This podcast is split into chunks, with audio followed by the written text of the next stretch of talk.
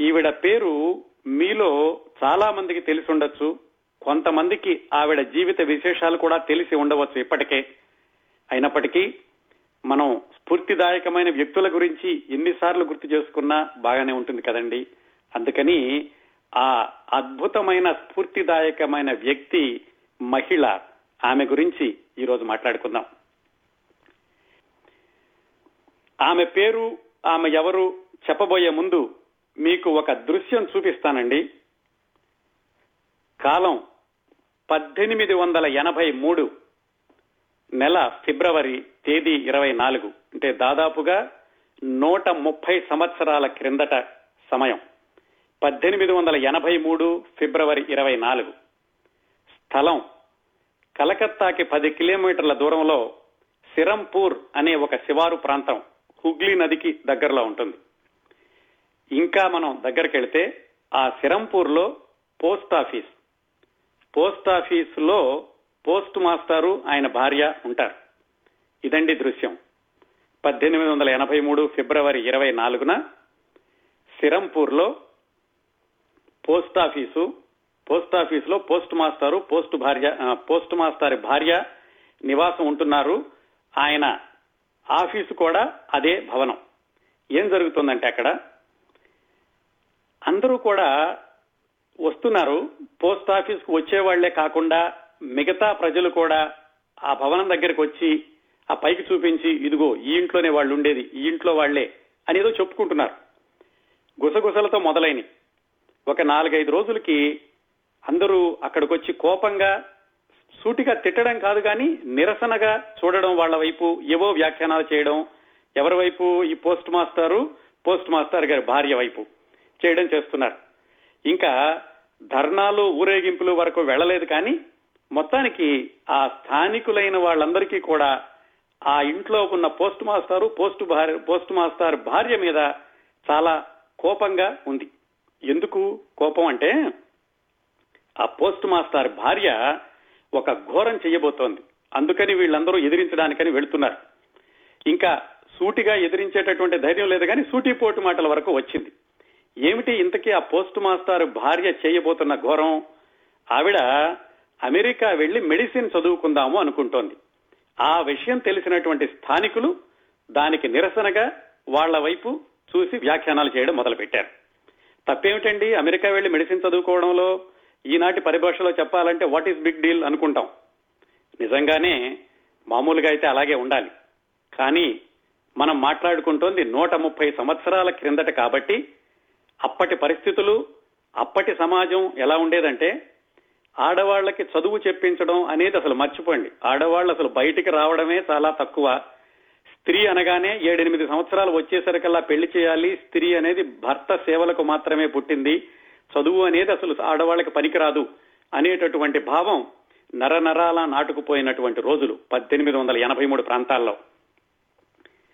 అలాగే ఇంకొకటి హిందూ అన్న వాళ్ళు సముద్రాలు దాటి వేరే చోటకి వెళ్ళలేదు వెళ్ళకూడదు అనేది కూడా ఆనాటి మత పెద్దల నమ్మకం. మరి అది ఏ శాస్త్రంలో రాసిందో తెలియదు కానీ ఆనాటి మత పెద్దలు మాత్రం హిందూ అన్నవాడు సముద్రాలు దాటి వెళ్ళకూడదు అనేది ఒక నియమంగా పెట్టుకున్నారు.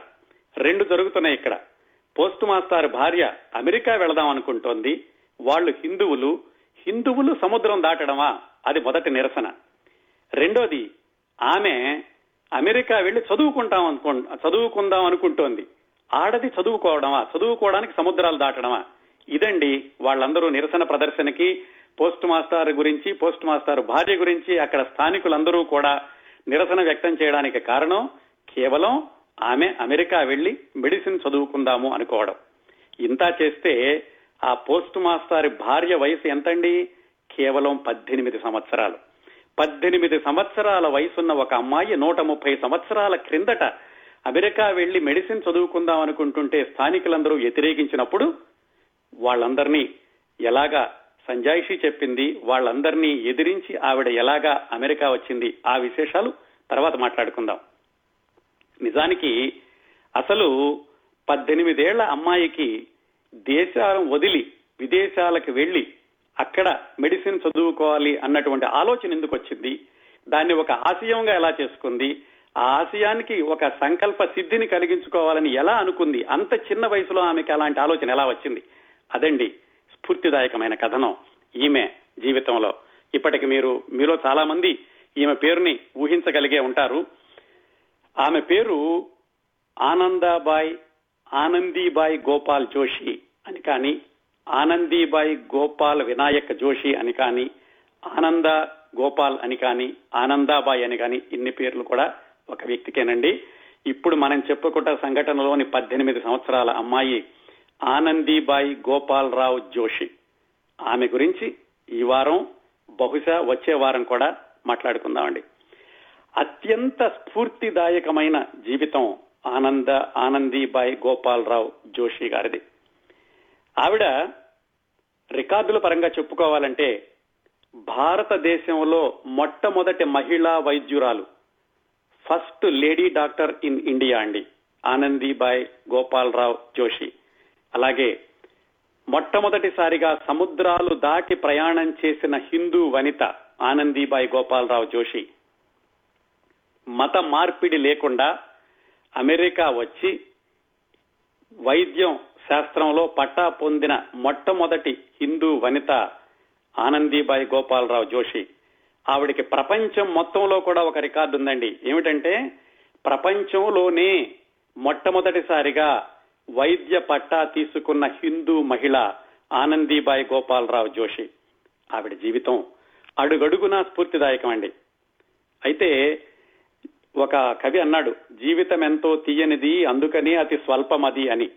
ఆనందీబాయి జోషి జీవితం ప్రతి క్షణం ప్రతి మలుపు కూడా స్ఫూర్తిదాయకంగా ఉంటుంది. కానీ ఆవిడ జీవితానికి ముగింపు మాత్రం చాలా విషాదకరంగా ఉంటుంది. ఎన్నో ఆశలతో ఆశయాలతో కలలతో ఎన్నో అవరోధాలని ఆటంకాలని ఎదుర్కొని ఎవరైతే అడ్డుపడినటువంటి మత పెద్దలని విశ్వాసాలని వాటన్నిటిని ఎదిరించి కాకుండా వాళ్ళందరినీ ఒప్పించి తన జీవిత ధ్యేయాన్ని నెరవేర్చుకునే క్రమంలో ఆవిడ మొట్టమొదటి దశను సాధించింది. ఏమిటి మొట్టమొదటి దశ? తాను వైద్యురాలు అవ్వాలి అనుకోవడం. ఆవిడ ఆశయంలో రెండో దశ భారతదేశంలో స్త్రీల కోసం ప్రత్యేకంగా ఒక ఆసుపత్రి స్థాపించాలి. ఒకటి కాదు తర్వాత చాలా వస్తాయి. కనీసం ఒక ఆసుపత్రితో మొదలు పెట్టాలి. అలాగే భారతదేశంలో మహిళా వైద్యురాళ్ళు ఎక్కువగా ఉండాలి అనేది ఆవిడ ఆశయంలో రెండో దశ. మొదటి దశ పూర్తయి ఆవిడ భారతదేశానికి చేరుకుంది. రెండో దశకి ఇంకా అడుగు పెట్టబోయే క్రమంలోనే ఇంకొక వారం రోజుల్లో ఇరవై రెండు సంవత్సరాల వయసు నిండుతుంది అనగా ఆవిడ కాలధర్మం చేసింది. ఆవిడ కన్ను మూసింది కేవలం ఇంకొక వారం రోజుల్లో ఇరవై రెండు సంవత్సరాల వయసు నిండుతుంది అనగా. అదండి ఈ స్ఫూర్తిదాయకమైన కథలోని విషాదం ఆవిడ ఇరవై రెండు సంవత్సరాలకే కన్నుమూయడం ఇప్పటికి కూడా ఈ ఆనందీబాయి గోపాలరావు జోషి మహారాష్ట్రలో ఇంటింటికి కూడా తెలిసినటువంటి పేరు. భారతదేశంలో కూడా చాలా మందికి తెలుసు. మహారాష్ట్రలో వాళ్ళకైతే ఎందుకంటే వాళ్ళ మహారాష్ట్రలో పుట్టి పెరిగినటువంటి హిందూ మహిళ కాబట్టి మహారాష్ట్రలో చాలా మందికి ఇంటింటికి కూడా చాలా అలవాటైన పేరులాగా ఆనందీబాయి జోషి గురించి చెప్పుకుంటూ ఉంటారు. ఈ ఆనందీబాయి గోపాలరావు జోషి గురించి దూరదర్శన్లో భారతదేశంలో ఇంకా బ్లాక్ అండ్ వైట్ టీవీలు ఉండే రోజుల్లో ఈవిడ జీవితం అంతా కూడా ఒక సీరియల్గా వచ్చిందండి. అలాగే ఈవిడ జీవితాన్ని ఒక నవలలాగా రాశారు. మహా మరాఠీ భాషలో రాశారు తర్వాత ఇంగ్లీష్లోకి అనువాదం చేశారు తర్వాత దాన్ని ఒక రంగస్థల నాటకంగా కూడా చేశారు. వీటన్నింటికంటే కూడా ముందు ఆనందీబాయి గోపాలరావు జోషి ఇరవై రెండు సంవత్సరాల వయసులో మరణించారని చెప్పుకున్నాం కదా ఆవిడ పంతొమ్మిది పద్దెనిమిది వందల ఎనభై ఏడులో మరణించారు. ఆవిడ మరణించిన ఐదారు నెలలకే ఆమె జీవిత చరిత్రని అమెరికాలో క్యారోలిన్ వెల్స్ హెలీ డైలీ అని ఒక రచయిత్రి రాశారు. ఆ రచయిత్రి ఆనందీబాయ్ జోషి అమెరికాలో ఉండే మెడిసిన్ చదువుకునేటప్పుడు ఆవిడతోటి చాలా చనువుగా స్నేహం చేసినటువంటి ఆవిడ. ఆవిడ పద్దెనిమిది వందల ఎనభై ఎనిమిదిలోనే మళ్ళీ ఒకసారి గుర్తు చేసుకుంటే నూట ముప్పై సంవత్సరాల క్రిందటే ఆనందీబాయ్ గురించి ఆవిడ ఆత్మకథని రాశారండి. అలాగే ఇప్పటికి కూడా భారతదేశంలో ఈ ఆనందీబాయ్ జోషి పేరు మీదుగా institute of research and documentation in social sciences అని ఐఆర్డిఎస్ అంటారు. వాళ్ళు ఈవిడ పేరు మీదుగా ఒక పురస్కారాన్ని ప్రతి సంవత్సరం కూడా ఒక శాస్త్రవేత్తకి బహుకరిస్తున్నారు. అదండి ఆనందీబాయి గోపాలరావు జోషిని ప్రపంచం అంతా కూడా గుర్తు పెట్టుకున్నటువంటి తీరు. ఇంకా ఈవిడ జీవిత విశేషాల్లోకి పూర్తిగా వెళ్ళబోయే ముందు విహంగ వీక్షణం లాగా ఒక్కసారి చూద్దాం. పద్దెనిమిది సంవత్సరాల అమ్మాయి అమెరికా వెళ్ళాలి అనుకునేటటువంటి అనే అనేటటువంటి ఆశయాన్ని తీసుకోవడానికి దారితీసిన పరిస్థితులు ఆవిడ దానిని సాధించినటువంటి విధానం వివరాల్లోకి వెళ్ళబోయే ముందు ఒక్కసారి స్థూలంగా ఆనందీబాయి జోషి జీవిత క్రమంలోని దశల్ని చూద్దామండి. ఆమె ఆనందీబాయి జోషి పద్దెనిమిది వందల అరవై ఐదు మార్చి ముప్పై ఒకటిన పుట్టారు. పద్దెనిమిది వందల డెబ్బై అంటే పద్దెనిమిది వందల డెబ్బై నాలుగు అంటే సరిగ్గా ఆవిడకి తొమ్మిది సంవత్సరాల వయసు. అది కూడా మార్చి ముప్పై ఒకటి అయ్యిందండి. అంటే తొమ్మిది సంవత్సరాలు వయసు నిండిన రోజున ఆవిడకి వివాహం అయింది మరొక నాలుగు సంవత్సరాలకి అంటే పద్దెనిమిది వందల డెబ్బై తొమ్మిదిలో ఆమెకి పద్నాలుగు సంవత్సరాల వయసున్నప్పుడు ఒక బాబు పుట్టాడు. ఆ బాబు జీవించింది కేవలం పది రోజులు మాత్రమే. ఆ బాబు మరణం ఆనందాబాయి జోషిని తీవ్రమైన కలచివేయడమే కాకుండా ఆవిడ ఆలోచనలకు పదును పెట్టింది. తాను ఆ బాబుని గర్భిణీగా ఉన్నప్పుడు తాను పడిన కష్టాలు వైద్య సౌకర్యాల కోసం ఆవిడ పడిన ఇబ్బందులు ఇవన్నిటిని గమనించి ఎలాగైనా సరే నేను వైద్యురాల్ని కావాలి. నేను వైద్యురాల్ని అవడమే కాకుండా భారతదేశంలో నాలాగా కష్టపడుతున్న ఆడవాళ్ళందరికీ కూడా లేడీ డాక్టర్లే ఉండాలి అనేటటువంటి ఆశయంతో ఆవిడ అమెరికా వెళ్ళాలి అనుకుంది. ఇది నూట ముప్పై సంవత్సరాల కిందట మళ్ళీ గుర్తు చేస్తున్నాను. ఇప్పట్లాగా అప్పట్లో సమాచార విప్లవం కానీ ఒకళ్ళనొకళ్ళు తెలుసుకోవడం కానీ వివరాలు తెలుసుకోవడం కానీ అంత సులభం కాదు. అలాంటి పరిస్థితుల్లో ఆవిడ పదిహేను సంవత్సరాల వయసులో ఈ సంకల్పాన్ని పెట్టుకుని అమెరికా వెళ్ళి మెడిసిన్ చదవాలి అన్న సంకల్పాన్ని పెట్టుకుని మరొక నాలుగు సంవత్సరాల్లో ఆవిడ సాధించింది. నాలుగు కాదండి మూడు సంవత్సరాల్లో. అంటే ఆవిడకి పద్దెనిమిది సంవత్సరాల వయసు వెళ్ళేటటువంటి ఆ రోజుల్లో ఆవిడ అమెరికా రాగలిగింది. అది ఎలా ఎలా సాధ్యపడింది ఏం జరిగింది అదంతా ఈ ఆవిడ జీవితంలోని స్ఫూర్తి అండి. ఆ వివరాల్లోకి వెళదాం. ఆ విధంగా ఆవిడ ఎలాగైతే మొట్టమొదటి దశలో తాను అనుకున్నది సాధించడానికని అమెరికాలో అడుగు పెట్టిన రోజు పద్దెనిమిది వందల ఎనభై మూడు జూన్ నాలుగు. పద్దెనిమిది వందల ఎనభై మూడు అక్టోబర్లో ఆవిడ మెడిసిన్ చదువుకోవడం మొదలుపెట్టారు. ఉమెన్స్ మెడికల్ కాలేజ్ ఆఫ్ పెన్సిల్వేనియాలో మెడికల్ డిగ్రీలో చేరారు. రెండున్నర సంవత్సరాల్లో మెడికల్ డిగ్రీ తీసుకుని పద్దెనిమిది వందల ఎనభై ఆరు అక్టోబర్ ప్రాంతాల్లో భారతదేశానికి తిరిగి వెళ్ళారు లేదా తిరిగి వచ్చారని చెప్పుకోవచ్చు. భారతదేశం వచ్చిన కేవలం నాలుగు నెలల్లోనే ఆవిడ పద్దెనిమిది వందల ఎనభై ఏడు ఫిబ్రవరి ఇరవై ఆరున అంటే మార్చి ముప్పై ఒకటికి ఆవిడకి దాదాపుగా ఇరవై రెండు సంవత్సరాలు నిండేటటువంటి సమయం అండి. అంటే ఇంకొక నెల వారం రోజులు. అంత చిన్న వయసులోనే ఇరవై రెండు సంవత్సరాలు నిండకుండానే ఆవిడ చనిపోయారు. ఆవిడ ఆశయాన్ని పూర్తిగా నెరవేర్చుకోలేదు కానీ ఇరవై రెండు సంవత్సరాల వయసుకే ఆవిడ సాధించినటువంటి విజయాలు ఆవిడ యొక్క ఆత్మస్థైర్యం పోరాట పటిమ ఇలా సమాజాన్ని ఒప్పించగలిగేటటువంటి నేర్పు అసలు పదిహేను సంవత్సరాలకు అమెరికా వెళ్ళాలి అనుకుంటే ఆవిడ చదివి ఉండాలి కదా.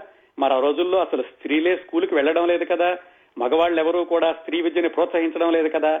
అలాంటి పరిస్థితుల్లో ఆవిడ చదువుకోవడం ప్రారంభించడమే కాకుండా కావాల్సిన చదువంతా నేర్చుకుని పదిహేను సంవత్సరాలకు అమెరికా వెళదాం అనుకుని అమెరికా వచ్చి మెడికల్ డిగ్రీ తీసుకుని ఆవిడ ఆ రెండవ దశలో మరణించారు. ఇదండి స్థూలంగా ఆనందీబాయి జోషి యొక్క జీవితంలోని వివిధ దశలు. ఇంకా వివరాల్లోకి వెళదాం. ఆనందాబాయి జోషి ఆనందీబాయి జోషి ఆనందాబాయి ఆనందీబాయి రెండు రకాలుగా రాస్తూ ఉంటారండి.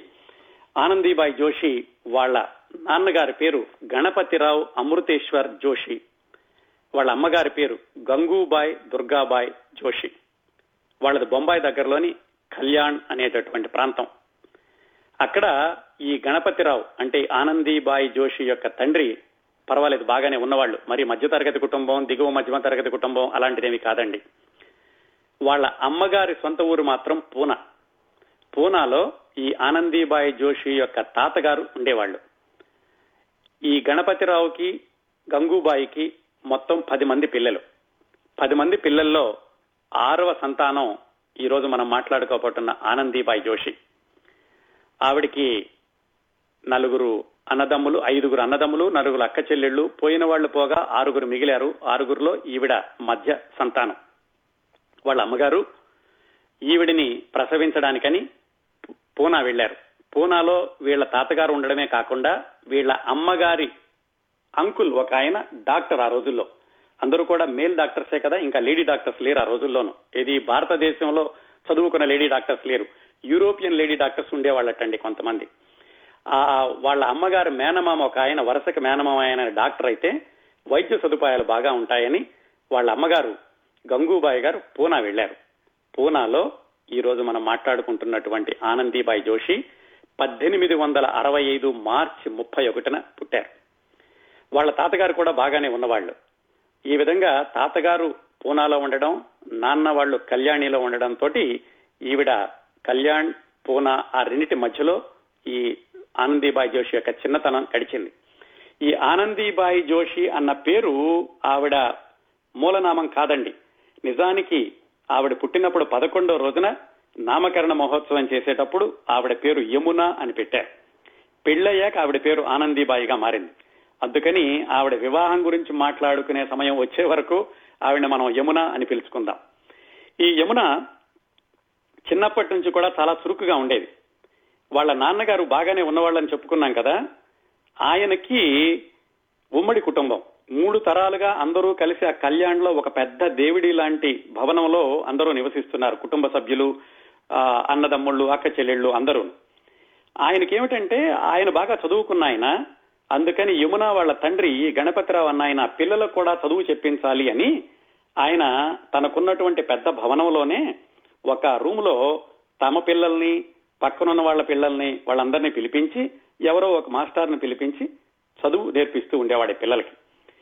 ఆ విధంగా మన యమునకి కూడా అదే స్కూల్లో అంటే వాళ్ళ ఇంట్లో జరుగుతున్నటువంటి స్కూల్లోనే చదువు ప్రారంభించారు అది ఐదు సంవత్సరాల వయసులో.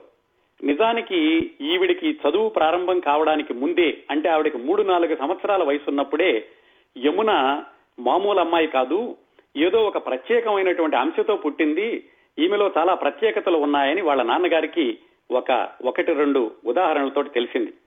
ఆ సన్నివేశాలు ఏమిటంటే వాళ్ళ నాన్నగారు బాగానే ఉన్నవాళ్ళని చెప్పుకున్నాం కదా. ఆయనకి ఒక చిన్న దేవాలయం లాంటి ఉండేది వాళ్ళ ఇంటి ముందు. ఆయనే చూస్తూ ఉండేవాడు. ఒకరోజు ఈ యమున చిన్నపిల్ల నాలుగు సంవత్సరాలు మూడున్నర సంవత్సరాల వయసు ఉంటుంది. ఏవో బొమ్మలతో ఆడుకుంటోంది. అక్కడ ఎదురుగుండా గుళ్ళో పూజారి గారు ఆ విగ్రహాలన్నింటినీ తీసి వాటిని కడిగి శుభ్రంగా వాటికి నూనె అది పెట్టి మళ్ళీ ఆ విగ్రహాలు అక్కడ పెడుతున్నాడు. ఈ అమ్మాయి తను ఆడుకునే బొమ్మలు కూడా అలాగే కడిగి పక్కన పెడుతోంది. అటు చూసింది పూజారు అదే పని చేస్తున్నాడు తను అదే పని చేస్తుంది. అది దేవుడైనా దండం పెడుతున్నారు కదా. మరి దేవుడు ఎందుకు ఊరుకుంటున్నాడు? ఆ పూజారి మామూలు నీళ్ళతో కడుగుతుంటేను నేను కడిగి ఇక్కడ పెడితే నా బొమ్మలో మాట్లాడడం లేదు. ఆ పూజారి గారు కడిగి అక్కడ పెడుతుంటే ఆ దేవుడు బొమ్మలు మాట్లాడడం లేదు. ఏమిటి తేడా? నా బొమ్మలకి ఆ బొమ్మలకేను? అని ఆ చిన్న వయసులోనే మూడున్నర నాలుగు సంవత్సరాల వయసులోనే ఆవిడ ఆలోచించడం మొదలుపెట్టి వాళ్ళ నాన్న అడిగింది. నాన్న ఏమిటి తేడా? మరి నా బొమ్మలకి ఆ బొమ్మలకి నేను. అంటే ఆయన చెప్పాడు అమ్మా నువ్వు ఆడుకునే మామూలు బొమ్మలు అవేమో ఆ ఫలానా దేవుడు ఫలానా దానికి గురువు ఫలానా దేవుడు ఫలానా ఫలానా బొమ్మ ఫలానా దేవుడు అని ఏవో వివరాలు చెప్పాడు. అని చెప్పి చూడు అందరూ వచ్చి వాటికి దండాలు పెడుతున్నారు కదా నీ బొమ్మలకి ఎవరో దండం పెట్టరు కదా అందుకని అది దేవుడు అయ్యాడు నువ్వు ఇప్పుడు చెప్పు ఆ బొమ్మ ఆ దేవుడి విగ్రహాల వైపు చూడకుండా దేవుడు నువ్వు తలుచుకోగలవా? అని అడిగాడు. తలుచుకోగలను అంది. నిజంగానా? అన్నాడు ఆయన. అవును నాకు బొమ్మలు అవసరం లేదు. భగవంతుడు ఉంటే నా మనసులో ఉంటాడు. నేను బొమ్మలకి ఎందుకు దండం పెట్టాలి? అంది. అలాగైతే అలాగైతే పర్వాలేదు అలాగైతే నీకు దేవుడు అవసరం లేదు పోన్లే ఆ బొమ్మల్లో దేవుడు లేడనుకో నీవు అనుకున్న నమ్మకంతోనే పెరుగు అన్నాడు. అప్పటికే ఆయన అనిపించింది ఇంత చిన్నపిల్ల ఇంత లాజికల్గా అడుగుతోంది దేవుడు అనేది మనలోనే ఉన్నాడు ఆ విగ్రహం దగ్గరికి ఎందుకు వెళ్ళాలి అని ఆయన ఆలోచించాడు. ఈ అమ్మాయిలో ఏదో ఒక అంశం ఉంది మామూలుగా లేదు అన్నట్టుగానమాట అది ఒక సన్నివేశం. రెండో సన్నివేశం ఏమైందంటే వీళ్ళందరిది జోషి కుటుంబం నుంచి వచ్చిన వాళ్ళు. ఆ జోషి అనే వాళ్ళందరికీ రెండు వేల సంవత్సరాల చరిత్ర ఏదో ఉందట అప్పటికే. ఇది పద్దెనిమిది వందల అరవై ఐదు ప్రాంతాలకే. వాళ్ళల్లో ఏమిటంటే ఈ గణపతిరావు జోషి యొక్క పెద్దవాళ్ళందరూ కూడా వాళ్ళ తాతలు ముత్తాతలు వాళ్ళ వంశ చరిత్రలన్నీ కూడా ఒక పుస్తకం లాంటి దానిలో రాసి తరువాతి తరానికి అందించడం ఆనవాయితీ. అలాగే ఈ గణపతిరావు జోషి ఇంట్లో కూడా వాళ్ళ పెద్దవాళ్ళకు సంబంధించినటువంటి బొమ్మలు వాళ్ళ జీవిత విశేషాలు క్లుప్తంగాను ఒక పుస్తకం ఈయన దగ్గర ఉంది ఎక్కడో ఒక పెట్టులో పెట్టుండేది. మిగతా వాళ్ళు ఎవరు చూసేవాళ్ళు కాదు. ఆయన తర్వాత తరాలకు అందించాలి. అలా ఉండగా ఒకరోజు ఈ యమున వచ్చి నాన్న రాత్రి నాకు ఒక కల వచ్చింది అని చెప్పింది. ఏమైంది కలలో అంటే ఎవరో ఒక అబ్బాయి కనపడ్డాడు. అన్ని అంత ఆయుధాలు అవి ధరించి ఉన్నాడు. నేను తెలుసా అని అడిగాడు. నువ్వు తెలీదు అన్నాను. అయితే నువ్వు వెళ్ళి మీ నాన్న అడుగు నేను ఎవరో అన్నాడు అని చెప్పింది కళ అయితే ఆ మనిషిని వర్ణించగలవా అని అడిగాడు వాళ్ళ నాన్న. తప్పనిసరిగా చెబుతాను అంది. ఆవిడ వర్ణించడం మొదలు పెట్టేసరికి వాళ్ళ నాన్నకి తెలిసింది అతను నాలుగో తరమో ఐదో తరమో మొదటి మనిషి అని. వెళ్ళి తీసి ఒక ఆ పుస్తకం తీసి ఆ పుస్తకంలో బొమ్మ చూపించి ఇతనేనా నీ కల్లో కనపడింది అని అడిగాడు. అవును ఖచ్చితంగా ఇతనేను నాకు బాగా గుర్తున్నాడు అని చెప్పింది. అప్పుడు ఆయన ఇంకా మరింత ఆశ్చర్యపోయాడు. ఈ అమ్మాయి మామూలు అంశతో పుట్టలేదు ఏదో ప్రత్యేకమైన అంశతో పుట్టింది అని ఆయన యమున యొక్క చదువు గురించి ప్రత్యేక శ్రద్ధ తీసుకోవడం మొదలుపెట్టాడు. ఆ ప్రత్యేక శ్రద్ధ తీసుకునే క్రమంలో ఇంట్లోనే చదువు చెప్పించేటటువంటి ఆ పాఠశాలకి ఒక కొత్త ఉపాధ్యాయుడి తీసుకొచ్చాడు.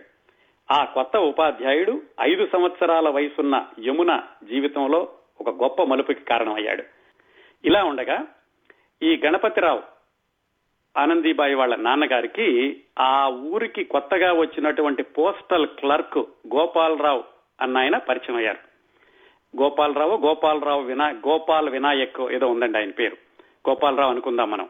ఆయన పరిచయం అయ్యారు ఎలా పరిచయం అయ్యారంటే ఆయనది నాసిక్ ఈ గోపాలరావు జోషి అన్న ఆయనది నాసిక్ ఆయన కళ్యాణ్కి పోస్టల్ క్లర్క్గా బదిలీ అయ్యి వచ్చారు. ఈ గణపతిరావు గారికి తెలిసింది ఈ గోపాలరావు అన్న ఆయన కొత్తగా వచ్చాడు ఆయనకి బాగా చదువుకున్నాడు సంస్కృతంలో ఆయనకి బాగా ఆయనకి విజ్ఞానం ఉంది సంస్కృతం ఇంగ్లీషు రెండూ కూడా చెప్పగలడు అని ఆయనకి తెలిసి ఒకరోజు ఆయన ఇంటికి పిలిపించి ఆ గోపాలరావు అన్న ఆయనకి గణపతిరావు గారు చెప్పారు. ఇలా మా ఇంట్లో పిల్లలందరికీ ఒక స్కూల్ లాగా నడుపుతున్నాము మీరు వచ్చి పాఠాలు చెప్పొచ్చు కదా అని. ఆ గోపాలరావు జోషి అన్న ఆయన ప్రవేశం యమున చిన్నారి యమున జీవితంలో పెద్ద మలుపు. ఏమిటంటే ఆవిడకి ఆ తర్వాత ఐదు సంవత్సరాల వయసు నుంచి పది సంవత్సరాల పాటు ఆయనే చదువు చెప్పారండి. ఆ జీవితంలో మలుపులు ఎలా జరిగినాయి అంటే ఆయన ఈ యమునకి మిగతా పిల్లలందరికీ కూడా ఐదు ఆరు ఏడు అంటే దాదాపుగా ఈవిడికి మూడు సంవత్సరాల పాటు రోజు వాళ్ళింటికే వచ్చి ఆయన చదువు చెప్పేవాడు. ఉదయము అలాగే పోస్ట్ ఆఫీస్ అయిపోయాక సాయంకాలము రెండు పూట్ల అక్కడ పిల్లలందరికీ చదువు చెప్పేవాడు గోపాలరావు. యమునకి ఆయన చదువు చెప్పే విధానం కానీ ఆయన చెప్పే విశేషాలు కానీ బాగా నచ్చినాయి. చిన్నప్పటి నుంచి బాగా చురుకుగా ఉండడమే కాకుండా వాళ్ళ నాన్నగారు అనుకున్నట్టుగా ఈవిడేదో ఒక ప్రత్యేకమైన అంశతో పుట్టిందేమో అన్నట్టుగా చెప్పిన ప్రతి విషయాన్ని వెంటనే అర్థం చేసుకోవడమే కాకుండా ఆవిడ ఆ చిన్న వయసులోనే అడిగే ప్రశ్నకి పాఠాలు బోధిస్తున్నటువంటి గోపాలరావు ఒక్కొక్కసారి మళ్ళా ఆయన కూడా పుస్తకాలు తిరిగేసి దానికి ఎలా సమాధానం చెప్పాలని ఆలోచించుకుంటూ వచ్చేవాడట. ఆ విధంగా మూడు సంవత్సరాలు నేర్పాడు.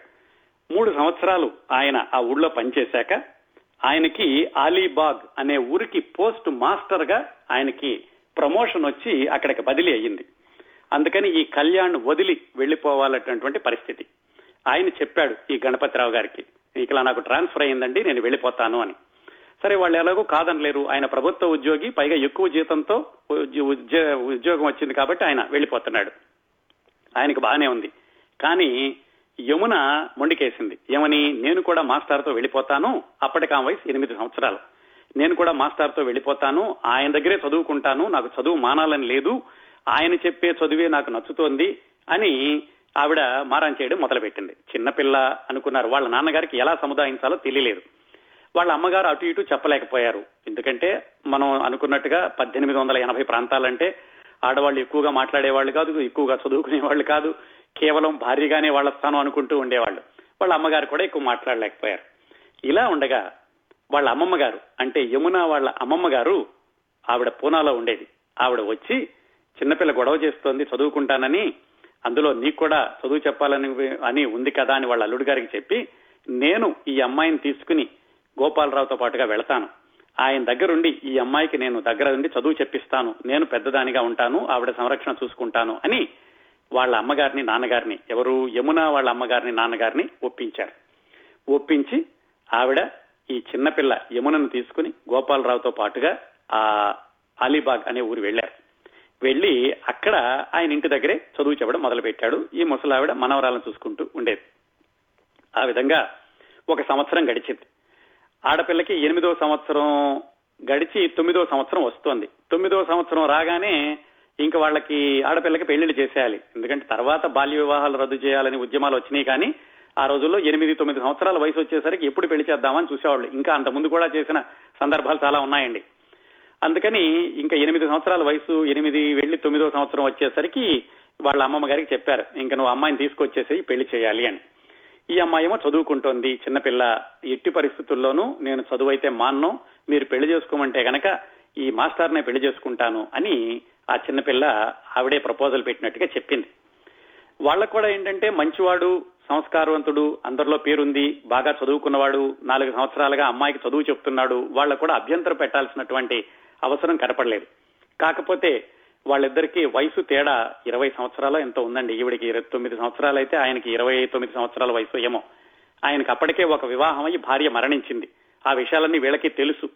కాకపోతే అప్పట్లో ఈ వయసు అంతరం చిన్నపిల్లలకి పెళ్ళిళ్ళు చేయడం అనేవి కొత్త వింత ఏమీ కాదు.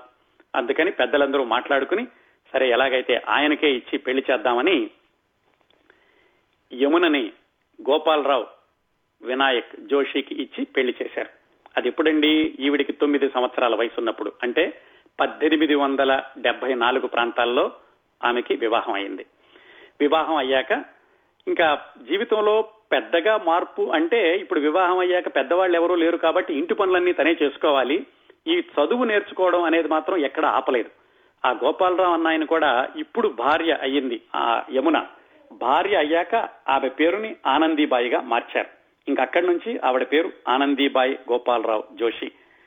ఆయనకి ఈ అమ్మాయికి చదువు చెప్పడంలో ఏమాత్రం ఆసక్తి తగ్గలేదు సరికదా? ఇంకా బాగా చదువు చెప్పాలి అన్ని నేర్పించాలి అనేటటువంటి ఉత్సుకత మొదలైంది.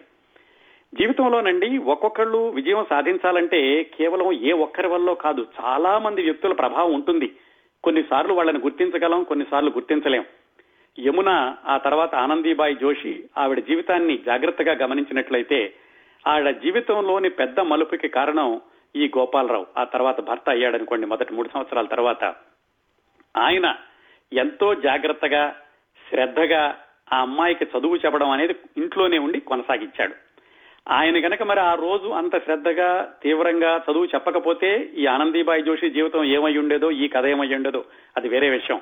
ఆయన చెప్పినందుకు మాత్రం ఒక భర్తగా ఆయన్ని మెచ్చుకోవాలి. అప్పటి పురుషాధిక్య ప్రపంచంలో అమ్మాయికి చదివేందుకు అనే రోజుల్లో భార్యకి కూడా ఇంట్లో కూర్చోబెట్టుకుని అంతగా చదువు చెప్పడం అనేది ఆ గోపాలరావు జోషి యొక్క గొప్పతనంగా అంగీకరించి తీరాలి మనం. అది తొమ్మిదో సంవత్సరంలో వివాహం అయ్యాక అలా కొనసాగించాడు. ఈ ట్రాన్స్ఫర్లు అవడంతో ఆయనకి పోస్ట్ ఆఫీస్ లోను బొంబాయిలో ఉండడం తటస్థించింది కొన్ని సంవత్సరాలు కొన్ని నెలలో. అక్కడ ఉండగా ఈ గోపాలరావుకి ఏమనిపించిందంటే ఎప్పుడు నా దగ్గరే చదువుకుంటోంది దీని బదులు కొన్నాళ్ళ స్కూల్కి వెళ్ళి చదువుకుంటే బాగుంటుంది అని ఆ దగ్గరలో ఉన్న ఒక మిషనరీ స్కూల్కి ఆనందీబాయిని పంపించాడు ఆయన ఆనందీబాయి మిషనరీ స్కూల్కి వెళ్ళింది. మిషనరీ స్కూల్కి వెళ్ళినప్పుడు ఆ స్కూల్లో ఉన్నటువంటి టీచరు ఈవిడిని చాలా జాగ్రత్తగా చూసింది. చిన్నపిల్లప్పుడే చదువుకోవాలన్నటువంటి ఇంట్రెస్ట్తో వచ్చింది అని చెప్పి చాలా జాగ్రత్తగా చూడడం మొదలు పెట్టింది ఆవిడ. అయితే ఆ స్కూల్లో ఏమైందంటే ఆ స్కూల్కి వెళ్ళగానే వాళ్ళు బైబిల్ చదవమన్నారు. బైబిల్ చదవడానికి కూడా అభ్యంతరం లేదు. బైబిల్ చదవకపోతే స్కూల్కి రాకూడదు. బైబిల్ చదివే వాళ్ళే ఇక్కడ ఉండాలి. బైబిలే మీ జీవితం అన్నట్టుగా అది బలవంతంగా రుద్దడం మొదలు పెట్టేసరికి ఆనందీబాయికి నచ్చలేదు. ఆ విషయం ఇంటికి వచ్చి భర్తకి చెప్పింది. ఏమండి నేను ఇక స్కూల్కి వెళ్ళను వాళ్ళు ఇలా బలవంతంగా చెబుతున్నారు అని. అయితే ఆయన అన్నాడు తప్పేముంది బైబిల్ చదవమంటే చదవచ్చు కదా వాళ్ళ వాళ్ళ పాఠశాల యొక్క నిబంధనలు అలా అయి ఉండొచ్చు అని. అంటే ఆవిడ ఏం చెప్పిందంటే నేను మామూలుగా చదవడానికి నాకేం అభ్యంతరం లేదు వాళ్ళు బలవంతం చేస్తున్నారు బలవంతంగా ఆ పని చేయడం నాకు ఇష్టం లేదు నేను మామూలుగా అయితే బైబిల్ చదవడం నాకు అభ్యంతరం లేదని చెప్పింది. అయితే ఆయన ఒప్పించాడు చూడు బైబిల్ నువ్వు మత గ్రంథం అనేటటువంటి దృష్టిలో చూడొద్దు.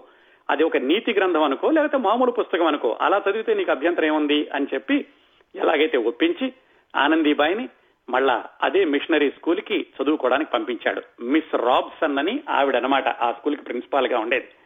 కానీ కేవలం ఒక సంవత్సరం మాత్రమే అలా ఆనందీబాయి స్కూల్కి వెళ్ళింది. ఆ తర్వాత మళ్ళీ గోపాలరావుకి ట్రాన్స్ఫర్ అవడంతో ఆవిడ స్కూల్ చదువు కొనసాగలేదు. అంటే మొత్తంగా ఆనందీబాయి జోషి యొక్క జీవితాన్ని చూసుకుంటే ఆవిడ ఐదు సంవత్సరాల వయసులో చదువు మొదలుపెట్టి ఒక్క సంవత్సరం మాత్రమే స్కూల్కి వెళ్ళింది.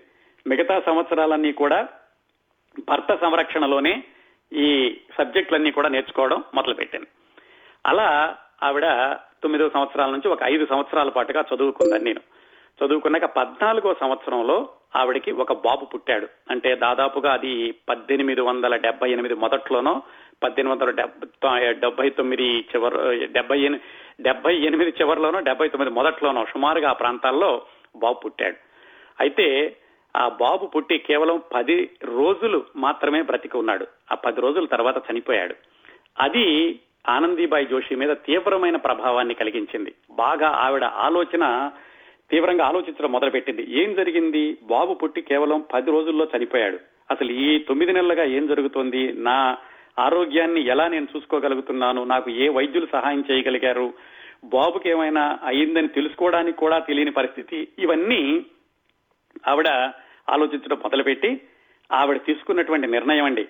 అదే మనం ఒక్కొక్కసారి అనుకుంటూ చూడ చూడండి. సంకల్పం అనేది కొంతమందికి ఎలా ఉంటుంది? అని అప్పుడు మనం ఎల్లాప్రగడ సుబ్బారావు గారి గురించి మాట్లాడుకున్నప్పుడు చెప్పుకున్నాం. వాళ్ళ అన్నయ్య గారు తమ్ముడు మరణిస్తే ఎల్లాప్రగడ సుబ్బారావు గారు ఆ వ్యాధికి మందు కొనుక్కోవాలి అనుకుంటే సంకల్పంతో ఆయన తర్వాత అన్ని చేసి మందులు కనిపెట్టడం అవన్నీ జరిగింది. అలాగే ఈ చిన్న పిల్ల కేవలం పద్నాలుగు పదిహేను సంవత్సరాల వయసున్న ఆనందీబాయికి ఆ పది సంవ పది నెలల వయసులో కొడుకు చనిపోయేసరికి నేను డాక్టర్ నవ్వాలి. ఇలాంటి పరిస్థితులు ఇంకా వేరే మహిళలకు రాకుండా నివారించాలి. ఇప్పట్లో అంటే అప్పట్లో భారతదేశంలో ఉన్న మహిళలు లేడీ డాక్టర్లు తక్కువగా ఉండేవాళ్ళు. భారతదేశంలో చదువుకున్న లేడీ డాక్టర్లు అసలు లేరు. యూరోపియన్ లేడీ డాక్టర్లు లేదంటే మగ డాక్టర్ల దగ్గరికి వెళ్ళాలి. చాలా మంది అసలు డాక్టర్ల దగ్గరికే వెళ్ళేవాళ్ళు కాదు. మంత్రసానలతోనే పనులన్నీ నడిపించేవాళ్ళు. వైద్యం అంటే చిట్కా వైద్యాలు గృహ వైద్యాలు ఉండేవి. ఇలాంటి పరిస్థితులు కాకుండా స్త్రీల యొక్క ఆరోగ్య పరిస్థితులు కానీ వైద్య విధానాలు కానీ మెరుగుపరచాలి. దానికి నేను డాక్టర్ చదువుకోవాలి అనేటటువంటి సంకల్పం పెట్టుకుందండి ఆవిడ. ఎంత ఆశ్చర్యమో చూడండి. పదిహేను సంవత్సరాల చిన్నపిల్ల నేను మెడిసిన్ చదవాలి అని కూడా అప్పటి వరకు ఆవిడ స్కూల్కి కూడా వెళ్ళలేదు ఒక సంవత్సరం తప్ప. భర్త దగ్గరే అన్ని సబ్జెక్టు నేర్చుకుంటోంది. మొత్తానికి ఎలాగైతే ఆవిడ ఆ ఆశయాన్ని పెట్టుకుని భర్తకి చెప్పింది గోపాలరావుకి నేనేమైనా సరే మెడిసిన్ చదువుకుంటాను అని. మెడిసిన్ ఎక్కడ చదవాలి గోపాలరావు బాగా పోస్ట్ ఆఫీస్లో పనిచేయడంతో పుస్తకాలన్నీ చదవడం వీటితోటి ఆయనకి బాగానే నాలెడ్జ్ ఉంది. ప్రపంచ ప్రపంచ రాజ్యాల గురించి ఎక్కడ ఏ సౌకర్యాలు బాగా బాగా ఉంటాయి అనేది. ఆయన ఎలాగైనా సరే ఈ అమ్మాయిని అమెరికా పంపించి మెడిసిన్ చదివించాలి అని ఆయన కూడా అనుకుని భార్యతో కూడా చెప్పాడు. నువ్వు మెడిసిన్ చదువుకుండా చదువుకోవాలి అనుకోవడం చాలా మంచి నిర్ణయం. అయితే మన దేశంలో కాకుండా నువ్వు అమెరికా వెళ్ళి చదువుకుంటే బాగుంటుంది అని. అసలు అమెరికా అంటే ఎక్కడుంటుందో కూడా ఈ ఆనందబాయికి తెలియదు ఎందుకంటే ఇంట్లోనే పెరిగింది భర్త దగ్గరే చదువుకుంది భర్త చెప్పిందే వేదం. భర్త చెప్పిన సబ్జెక్టులన్నీ కూడా ఆవిడ మేధస్సులో ఇంకిపోయి ఉన్నాయి. సరే అమెరికా అంటే సరే అందావిడ. ఆయనప్పుడు అమెరికా వెళ్ళడానికి ఎలాగా ఎలా ప్రయత్నాలు చేయాలి అని ఆయన తెలుసుకోవడం మొదలుపెట్టాడు. ఆ గోపాలరావు జోషి అమెరికా భార్యను అమెరికా పంపించి మెడిసిన్ చదివించాలి అనే ప్రయత్నాలు చేసే క్రమంలో ఆయనకి తెలిసింది ఏంటంటే క్రైస్తవ మిషనరీలు ఎవరినైనా గనక ఆశ్రయిస్తే అమెరికా వెళ్ళడం తేలికవుతుంది అని.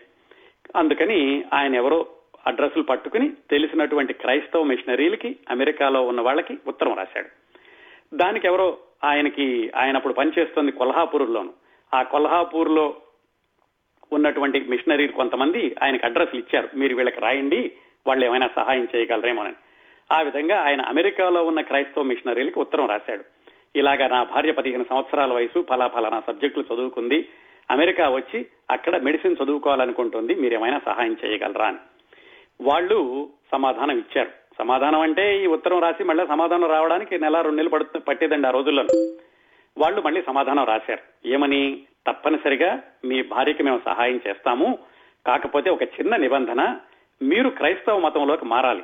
క్రైస్తవ మతంలోకి మారడానికి మీకు అంగీకారం అయితే మిమ్మల్ని మేము తీసుకొస్తాము అని చెప్పారు. ఆయన ఒక క్షణం ఆలోచించాడు. ఒంట్లో హిందూ రక్తం ప్రవహిస్తోంది. క్రైస్తవ మతంలోకి మారాలని వీళ్ళు నిబంధన పెడుతున్నారు. చదువుకోవడానికి మతం మారాలా? అది పెద్ద ప్రశ్న ఆ రోజుల్లోనూ. ఆయన ఏం చేశాడంటే భార్యతో కూడా ఆలోచించాడు. ఏమిటి మరి ఇలా అంటున్నారు? మతం మారి వెళతావా అని. ఆవిడ కూడా మతం మారడానికి ఇష్టపడలేదు. మొత్తానికి ఇద్దరు తీవ్రంగా ఆలోచించుకుని మతం మారడానికి ససేమిలా సరే వాళ్ళకి ఇష్టం లేక ఆ క్రైస్తవ మిషనరీకి ఉత్తరాలు రాశారు. ఏమని మాకు రావడానికి మీరు తీసుకెళ్ళకపోయినా సరే కానీ మతం మారడానికి మాత్రం మాకు ఎట్టి పరిస్థితుల్లోనూ అంగీకారం కాదు మేము మతం మారం అని వాళ్ళకి రాశారు. వాళ్ళు ఏమన్నారంటే సరే అయితే మీరు మత మార్పిడి చేసుకోకపోతే హిందువులుగానే ఉంటామంటే కనుక మేము మాత్రం మిమ్మల్ని అమెరికా తీసుకురాలేము అని రాశారు. బహుశా ఇక్కడతో అది ఆగిపోయి ఉంటే కనుక ఆనందాబాయి జోషి జీవితం మరి తర్వాత ఆవిడ ఆశ ఎలా నెరవేరేదో మనకు తెలియదు కానీ మనం చెప్పుకోవడానికి మాత్రం ఇలాంటి కథ ఉండేది కాదు. ఇలా ఆయన క్రైస్తవ మిషనరీలకి మేము మతం మార్చుకోము అని చెప్పిన ఈ కథ ఇక్కడ ఆపేసేసి మళ్ళా కథని మనం అమెరికాలో ఓపెన్ చేయాలండి. అమెరికాలో ఓపెన్ చేస్తే మరొక అద్భుతమైన వ్యక్తి ఆనందాబాయి జోషి జీవితాల్లో మరొక ముఖ్యమైన మలుపుకు కారణమయ్యారు. ఆ వ్యక్తి అమెరికాలో ఉన్నారు. అమెరికాలో ఉన్న వ్యక్తి కొల్హాపూర్లో ఉన్న వాళ్ళకి ఎలా తెలిసారు? ఏంటి ఎలా తెలిసింది? అసలు ఈవిడేం చేసింది? ఆ విధంగా క్రిస్టియన్ మిషనరీస్కి చెప్పేశారు మేము మతం మార్చుకోము అని. అయితే ఏం జరిగిందంటే ఈ గోపాలరావుకి క్రైస్తవ మిషనరీలకి మధ్యలో నడిచినటువంటి ఉత్తర ప్రత్యుత్తరాలన్నీ కూడా ఆ క్రైస్తవ మిషనరీ వాళ్ళు మిషనరీ రివ్యూ అని వాళ్ళకు ఒక పత్రిక ఉంటే ఆ పత్రికలో ప్రచురించారు. ఊరికే తెలియచేయడానికి ఇలా జరిగింది కొంతమంది అడిగారు మేము మతం మారమన్నాము వాళ్ళు మారనన్నారు అని ఆ ఉత్తరాలను ఆ పత్రికలో ప్రచురించారు. ఆనందీబాయి జోషి గారి జీవితంలో ముఖ్యమైన మలుపుకి కారణం ముందుగా తండ్రి చదువు చెప్పించాలనుకోవడం తర్వాత భర్త శ్రద్ధగా ఇంట్లోనే పది సంవత్సరాల పాటుగా ఐదు సంవత్సరాల నుంచి పదిహేను సంవత్సరాల వయసు వచ్చే వరకు చదువు చెప్పడం వాళ్ళిద్దరూ ఆమె జీవితంలో పెద్ద మార్పుకి దారితీస్తే ఇప్పుడు మూడో వ్యక్తి ఆమె జీవితంలో మరొక అమోఘమైనటువంటి మార్పుకి కారణం. ఆ వ్యక్తి ఎవరంటే ఈ ఆనందీబాయి జోషి గోపాలరావు జోషి వీళ్ళ కథని ఇండియాలో వదిలేసి ఒకసారి న్యూజెర్సీ వద్దాం. న్యూజెర్సీలో మిసెస్ కార్పెంటర్ అని ఒక ఆవిడ ఉన్నారు ఇదంతా ఇప్పుడండి పద్దెనిమిది వందల డెబ్బై తొమ్మిది పద్దెనిమిది వందల ఎనభైలో జరిగినటువంటి సంఘటన. ఆమె ఈ మిసెస్ కార్పెంటర్ అన్న ఆమె సంఘసేవకురాలు చాలా ఆధ్యాత్మిక వాదంలో ఉంటారు. ఆవిడికి ఇద్దరు పిల్లలు కూడా ఉన్నారు. ఆమె ఒక రోజు డెంటిస్ట్ దగ్గరికి వెళ్ళారు డెంటిస్ట్ దగ్గరికి వెళ్ళి అక్కడ డాక్టర్ అపాయింట్మెంట్ కోసం వేచి చూస్తున్న సమయంలో పక్కన పుస్తకాలు ఉంటాయి కదా ఆ పుస్తకాల్లో ఒక పుస్తకం తీసుకుని చదవడం మొదలు పెట్టారు ఆ పుస్తకం మిషనరీ రివ్యూ. దాంట్లో ఆవిడని బాగా ఆకర్షించినటువంటి విషయం ఎవరో బ్రిటిష్ ఇండియా నుంచి ఎవరో ఒక అమ్మాయి ఈ క్రిస్టియన్ మిషనరీస్కి ఒక ఉత్తరం రాసింది ఇలాగా నాకు అమెరికాలో వైద్య వృత్తి చదువుకోవాలని ఉంది అని అలాగా వాళ్ళు కాదనడం ఈ ఉత్తరాలన్నీ ఆ మిస్సెస్ కార్పెంటర్ చదివింది. చదివి మామూలుగా వదిలేసింది.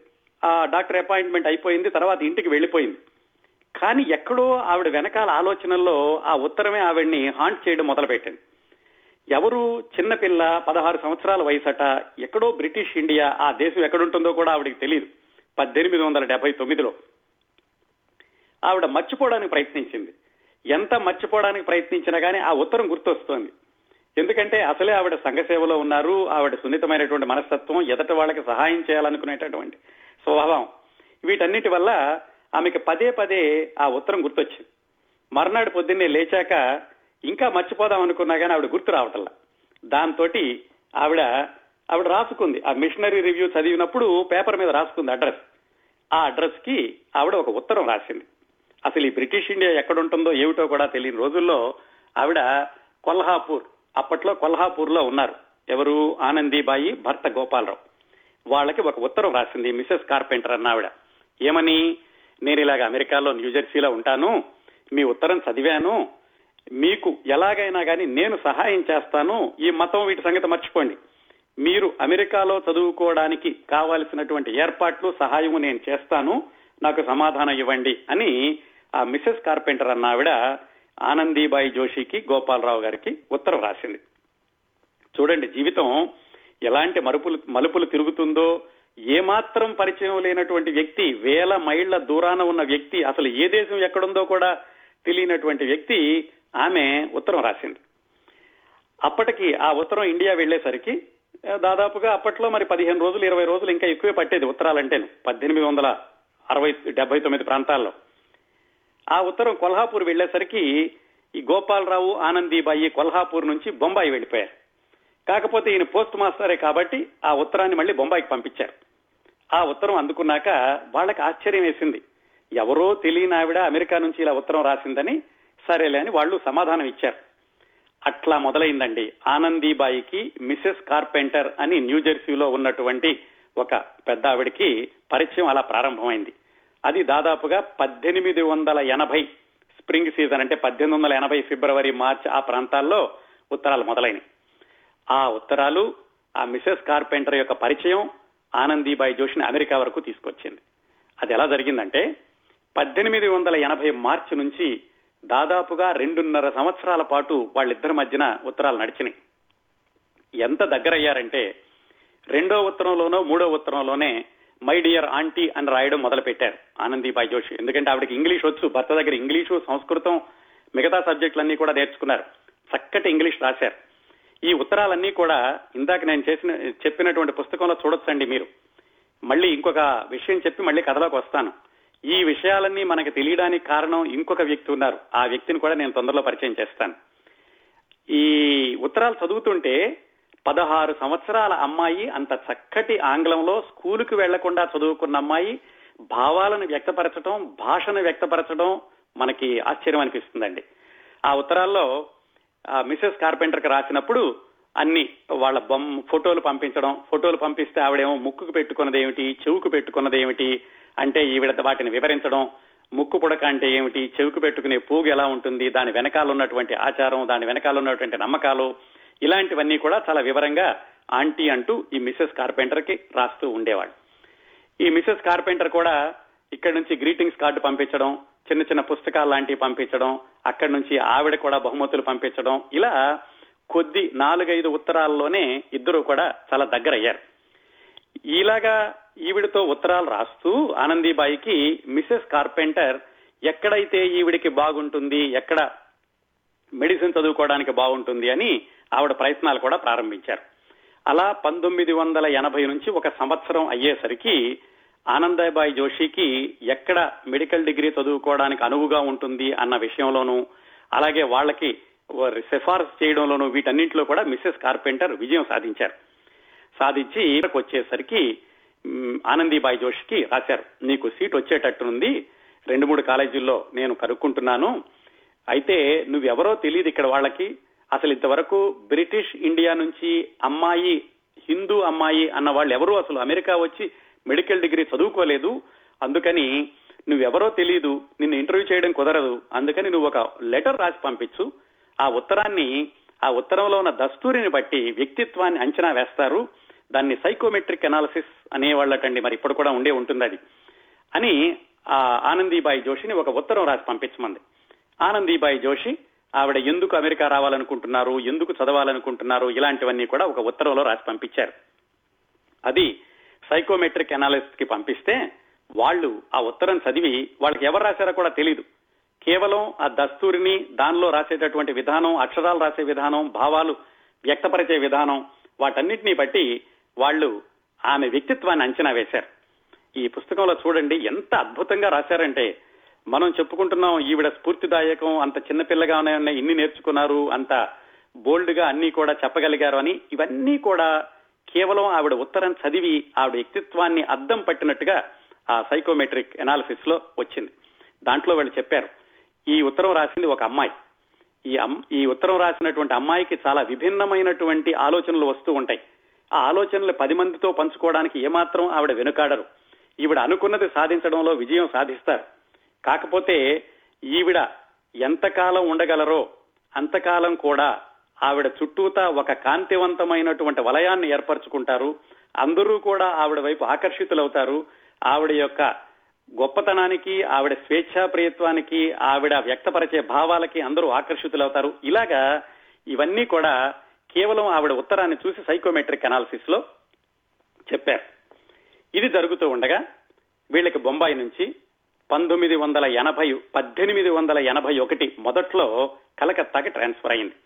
అప్పటికి ఈ మిసెస్ కార్పెంటర్తో ఉత్తరాలు జరగడం మొదలై దాదాపుగా సంవత్సరం అయింది. పద్దెనిమిది వందల ఎనభై మొదటి నుంచి పద్దెనిమిది వందల ఎనభై ఒకటి మొదలు వచ్చింది ఇప్పుడు. ఈ సంవత్సరంలో వీళ్ళు కలకత్తా వచ్చారు. కలకత్తా రాగానే అక్కడి నుంచి ఈవిడ ఉత్తరాల్లో చెప్పుకుంటూ వచ్చింది మిసెస్ కార్పెంటర్కి అది వీళ్ళు మహారాష్ట్ర నుంచి కలకత్తా భారతదేశంలోనే ఒక రాష్ట్రం నుంచి ఒక రాష్ట్రం. కాకపోతే మనం మాట్లాడుకుంటోంది నూట ముప్పై సంవత్సరాల క్రిందటి విశేషాలు. అప్పట్లో ఎంత తేడా ఉండేదంటే ఒక దేశం నుంచి ఇంకొక దేశం వెళ్ళడం వెళ్ళి అయినా తేలికేవో కానీ భారతదేశంలోనే ఒక రాష్ట్రం నుంచి ఇంకో రాష్ట్రానికి భాష పూర్తిగా మారిపోయి ఆచారాలు పూర్తిగా మారిపోయి వస్త్రధారణ పూర్తిగా మారిపోయి ఇలాంటి సమయాల్లో బ్రతకడం ఎంత కష్టంగా ఉంటుంది అనేది కళ్ళకు కట్టినట్టుగా ఆనందీబాయి జోషి మిసెస్ కార్పెంటర్కి రాశారు. మేము కలకత్తా వచ్చాము. మహారాష్ట్రలో మా వస్త్రధారణ ఇలా ఉంటుంది మా ఆచారాలు ఇలా ఉంటాయి ఇక్కడికి వచ్చేసరికి ఒక్కసారిగా మాకేదో ఏదో తెలియని లోకంలోకి వెళ్ళినట్టుంది. ఇక్కడున్న మనుషులు కూడా మాతో అంత స్నేహంగా ఉండడం లేదు. ఒకవైపు చూస్తే యూరోపియన్స్ వాళ్ళు ఎలాగూ మాతో సరిగ్గా మాట్లాడరు. ఇక్కడున్న బెంగాలీస్ వాళ్ళు కూడా నన్ను విచిత్రంగా చూస్తున్నారు అని రాస్తూ కొన్ని ఉదాహరణలు చెప్పారు. వీళ్ళు ఒక చిన్న ఇంట్లో అద్దెకున్నారు ఆయన పోస్ట్ మాస్టర్ కదా ఏదో ఇంట్లో అద్దెకి తీసుకుని ఉన్నారు. మేము అద్దుకుంటుంటే చుట్టుపక్కల వాళ్ళు అందరూ కూడా నా నా బట్టలు నేను వేసుకునేటటువంటి నా వస్త్రధారణ చాలా విచిత్రంగా తొంగి చూస్తున్నారు మా ఇంట్లోకి. అలాగే రాత్రిపూట మా వారు నాకు పాఠాలు చెప్తుంటే వాళ్ళు వచ్చి మా పిల్లలు నిద్రపోతున్నారు మీరు మాట్లాడకూడదు అని చెప్పి గదమాయించడం కొన్నిసార్లు. మరి కొన్నిసార్లు వాళ్ళు మా మీద ప్రచారం చేశారు. ఏమిటి? అసలు వీళ్ళిద్దరూ భార్యాభర్తలు కాదు. ఎక్కడి నుంచో వీళ్ళు వచ్చేశారు. అందుకని వీళ్ళిద్దరూ పోట్లాడుకుంటున్నారు రాత్రిపూట అని. వాళ్ళకి తల ప్రాణం తోక్కొచ్చింది ఆ బెంగాలీ వాళ్ళకి చెప్పడానికి. ఏమని? అమ్మా మేము పోట్లాడుకోవటం లేదు. మా ఆయన నాకు పాఠాలు చెప్తున్నారు నేను నేర్చుకుంటున్నాను ఆయన రాత్రిపూటే నాకు పాఠాలు చెప్పడానికి టైం దొరుకుతుంది అని వాళ్ళకి తెలియచేయడానికి కూడా చాలా కష్టమైంది. ఇవన్నీ కూడా ఆవిడ ఉత్తరాల్లో రాశారు. అలాగే ఈ గోపాలరావు కూడా చాలా అభ్యుదయ భావాలు కల మనిషి. అందుకే కదా మరి ఎవరు అసలు ఆడవాళ్ళకి చదువు చెప్పించినటువంటి రోజుల్లోనే ఆయన భార్యకి పది సంవత్సరాలు అలా ఆయన చదువు చెప్పారు. మేమిద్దరం కలిసి బయటకు వెళ్తుంటే యూరోపియన్స్ మా వైపు చాలా విచిత్రంగా చూస్తున్నారు. ఎందుకంటే బెంగాలీలు ఎవరు కూడా భార్యాభర్తలు కలిసి రోడ్డు మీదకి రారు. యూరోప్లో పది పదిహేను సంవత్సరాలు ఉండొచ్చిన బెంగాలీ బాబులు కూడా భార్యలను తీసుకుని రోడ్డు మీద వాహ్యాళ్ళకి వెళ్ళడం అనేది అస్సలు జరగదు. అందుకని యూరోపియన్స్ మా ఇద్దరిని చూసి చాలా విచిత్రంగా చూస్తున్నారు. ఏమైనా కానీ చాలా కష్టంగా ఉంది కలకత్తాలో ఉండడం అని ఆవిడ వివరాలన్నీ ఈవిడికి ఉత్తరాల్లో రాసిద్ది మిసెస్ కార్పెంటర్కి ఇంకొక విషయం ఏం చెప్పిందంటే కలకత్తా వచ్చాక మా బతుకు ఎంత దుర్భరం అయిందంటే మా ఆయనకి కూడా చాలా ఇబ్బంది ఏర్పడింది. ఒకసారి ఈ వైస్రాయి ఇండియన్ వైస్రాయి బెంగాల్ గవర్నర్కి ఒక ఉత్తరం అర్జెంట్గా ఆదివారం పూట అందించాలి అని మా గోపా మా భర్తకి వచ్చింది. నా భర్త గోపాలరావు జోషి ఆ ఉత్తరాన్ని తీసుకుని అర్జెంట్గా రైల్లో బయలుదేరి ఒక సహాయకుడిని తీసుకుని ఆ గవర్నర్కి అందించడానికని వెళ్ళారు వెళ్తుంటే ఈ ఉత్తరం సహాయకుడి దగ్గర ఉంది. రైల్లో ఏదో జరిగింది మొత్తానికి ఆ ఉత్తరం మధ్యలో పడిపోయింది. గవర్నర్కి అందించలేకపోయారు. ఎవరు ఇదంతా? ఆనందీబాయి జోషి గారి భర్త గోపాలరావు. దాంతో గవర్నమెంట్ వాళ్ళు ఆయన బాధ్యత రాహిత్యంతో ఉన్నాడని చెప్పి ఆయన ఉద్యోగంలోంచి తీసేశారు. అలా మా ఆయన్ని ఉద్యోగంలోంచి డిస్మిస్ చేశారు. తర్వాత తెలిసి మళ్ళా ఉద్యోగంలో పెట్టుకున్నారనుకోండి మొత్తానికి కలకత్తా వచ్చాక మాకు మనశ్శాంతి లేకుండా పోతోంది. ఎలా ఏమైనా సరే నేను తొందరగా అమెరికా వచ్చేయాలని ఉంది అని ఆవిడ మిస్సెస్ కార్పెంటర్ రాశారు. అప్పటికే ఆవిడ ప్రయత్నాలు ప్రారంభించడం అలాగే ఆవిడకి సీటు కూడా ఆవిడ చూడడం ఇవన్నీ జరిగినాయి. ఇలా జరుగుతూ ఉండగా పద్ పద్దెనిమిది వందల ఎనభై ఒకటి మధ్యలోనో చివరిలోనో వచ్చేసరికి ఆమె తండ్రి చనిపోయారు గణపతిరావు. ఆనందీబాయి జోషి గారి తండ్రి. అప్పుడు రాశారు ఇలా మా నాన్నగారు చనిపోయారు అలాగే నేను నా భర్త రాగలం ఇద్దరం కూడాను మీరు సీటు చూస్తే కనుక అని రాశారు. అలాగా పద్దెనిమిది వందల ఎనభై ఒకటి అయింది. ఈ మధ్యలో ఏం జరిగింది? ఈవిడికి అనారోగ్యం మొదలైంది.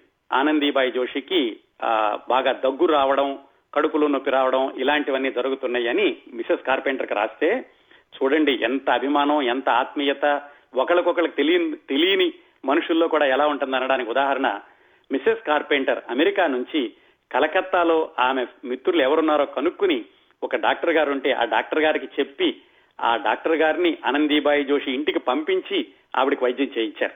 అసలు ఇంతవరకు వాళ్ళిద్దరు చూసుకోలేదని ఒక్కొక్కరు చూసుకోలేదు ఏమాత్రం బంధుత్వం కూడా లేదు. ఆ విధంగా ఎవరో డాక్టర్లు వచ్చి ఆనందీబాయికి వైద్యం చేశారు ఇలాగ మిసెస్ కార్పెంటర్ చెప్పారు అని. అట్లా ఆవిడ అనారోగ్యంకి చికిత్స తీసుకున్నారు కొంచెం తగ్గుతూ వచ్చింది. అలా చేసి మొత్తానికి పద్దెనిమిది వందల ఎనభై రెండు మధ్యలోకి వచ్చింది. పద్దెనిమిది వందల ఎనభై రెండు మధ్యలోకి వచ్చేసరికి ఖరారైంది మొత్తం. అందరూ ఇద్దరు వెళ్దాం అనుకున్నారు. ఇలా అనుకుంటూ ఉండగా మొత్తానికి ఆనందీబాయి ఆమె భర్త గోపాలరావు ఇద్దరు లెక్కలేసుకునేసరికి ఇద్దరం వెళ్ళడం కష్టం అవుతుంది మనకున్న డబ్బులతోటి. అందుకని ముందు నువ్వు వెళ్ళిరా. పైగా ముసలి తల్లి నా తమ్ముళ్ళు అన్నదమ్ములు ఉన్నారు. వాళ్ళని చూసుకోవాలి కదా అని గోపాలరావు చెప్పాడు.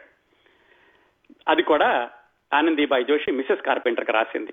ముందైతే ఇద్దరం వద్దాం అనుకున్నాము కానీ నేను ఒక్కదాన్నే వస్తాను. సీట్ ఎలాగో ఖరారైంది కదా ఫిలడెల్ఫియా మెడికల్ కాలేజీలోను అని రాసింది. అది పద్దెనిమిది వందల ఎనభై రెండు మధ్యలోనో చివరిలోనోనండి అప్పటికి వీళ్ళు కలకత్తా నుంచి ఈ భర్తకి ఉద్యోగం పోవడం రావడం ఇదంతా అయ్యాక వాళ్ళ సిరంపూర్ అని కలకత్తా దగ్గర ఉన్నటువంటి ఒక శివారు ప్రాంతానికి వెళ్ళారు అక్కడికి వెళ్ళి ఇంకా వీళ్ళు ప్రయాణానికి సిద్ధం అవడం మొదలు పెట్టారు ఆనందీబాయి జోషి ఒక్కరే అమెరికా వెళ్ళాలి భర్త రాడు ఎవరితో వెళ్ళాలి ఏమిటి? దానికి కూడా ఈ మిసెస్ కార్పెంటర్ అన్న ఆవిడ అమెరికాలో మిసెస్ డాక్టర్ థార్బర్న్ అని ఎవరో ఉంటే వాళ్ళకి రాసి ఇలాగా మీరు అమెరికా వచ్చే వాళ్ళని ఎవరినైనా చూసి ఆనందీబాయి జోషిని వాళ్ళతో పాటుగా మీరు ఆ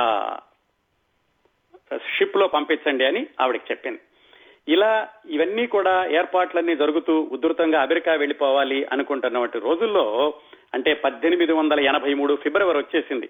దాదాపుగా అప్పటికి ఈవిడ బయలుదేరాల్సినటువంటి పరిస్థితి. కాకపోతే ఏమైందంటే ఈ మధ్యలోనే వాళ్ళ అమ్మగారు కూడా చనిపోవడం ఈ ఇబ్బందులతోటి వరసనే వాయిదా పడుతూ వచ్చింది. ఆనందీబాయి జోషి అమెరికాకి బయలుదేరడం అనేది పద్దెనిమిది వందల ఎనభై రెండు అక్టోబర్లో జరగాల్సింది. అక్టోబర్ నవంబర్ డిసెంబర్ జనవరి పద్దెనిమిది వందల ఎనభై మూడు జనవరి ఫిబ్రవరి వరకు వచ్చేసింది. ఆ చివరిలో అంటే ఆవిడ ఇంకొక నెల రోజులకు బయలుదేరుతుంది అనగా ఏం జరిగిందంటే వీళ్ళు సిరంపూర్లో ఆ పోస్ట్ ఆఫీస్ బిల్డింగ్లో కాపురం ఉండేవాళ్ళు. ఇలా ఒక హిందూ మహిళ దేశం దాటి వెళుతోంది అని తెలుసుకుని అప్పట్లో ఉన్నటువంటి ఛాందస్వాదులు కానివ్వండి మామూలు ప్రజలు కావనండి వాళ్ళందరూ కూడా పోస్ట్ ఆఫీస్ బిల్డింగ్ దగ్గరికి వెళ్ళి చూసి ఇదిగో ఈ ఇంట్లో ఉన్న వాళ్ళే వెళుతున్నారట అని వాళ్ళు అన్యాపదేశంగా మాట్లాడుకోవడం దాదాపుగా ఇంకా ఊరేగింపులు ధర్నాల వరకు వెళ్ళలేదు కానీ సూటీపోట్లు మాట్లాడడం వరకు వెళ్ళింది. ఇవన్నీ చూసేసరికి గోపాలరావు జోషి కనిపించింది. ఏం చేస్తున్నాం మనం? వీళ్ళందరినీ ఎదిరించి వెళుతున్నాం.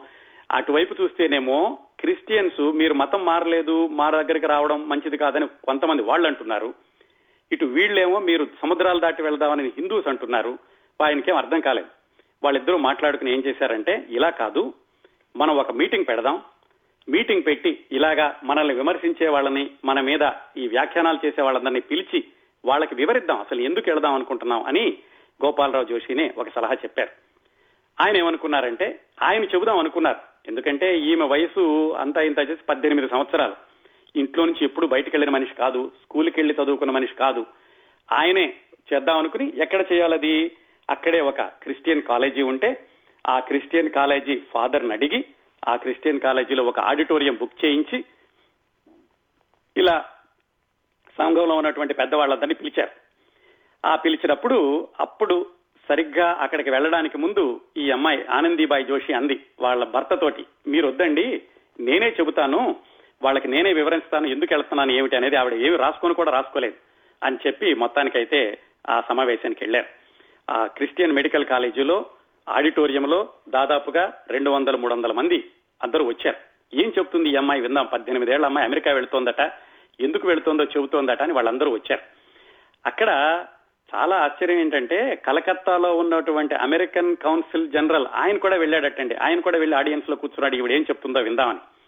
అప్పుడు ఆ రెండు వందల మూడు వందల మధ్యన సమక్షంలో ఆనందీబాయి జోషి పద్దెనిమిది సంవత్సరాల అమ్మాయి. ఇది పద్దెనిమిది వందల ఎనభై మూడులో ఆవిడిచ్చిన ఉపన్యాసం. ప్రతి అక్షరం ప్రతి పంక్తి కూడా ఈ పుస్తకంలో ఉందండి. చదువుతుంటే ఒళ్ళు గగురు పడుస్తుంది. పద్దెనిమిదేళ్ళ అమ్మాయి ఇలాంటి ఇలాంటి ఉపన్యాసం ఇవ్వగలదా? ఇంట్లో నుంచి ఎప్పుడు బయటకు రాని అమ్మాయి. ఇంగ్లీషు అనేది ఓన్లీ భర్త దగ్గర మాత్రమే నేర్చుకుంది. ఆవిడ ఇంగ్లీష్లో మాట్లాడడం మొదలు పెట్టింది ఎదురుగుండా రెండు వందల మంది మూడు వందల మంది చదువుకున్న వాళ్ళు ఆడవాళ్ళు మగవాళ్ళు అందరూ ఉన్నారు. లేడీస్ అండ్ జెంటిల్మన్ అని మొదలుపెట్టి ఆవిడ చెప్పింది.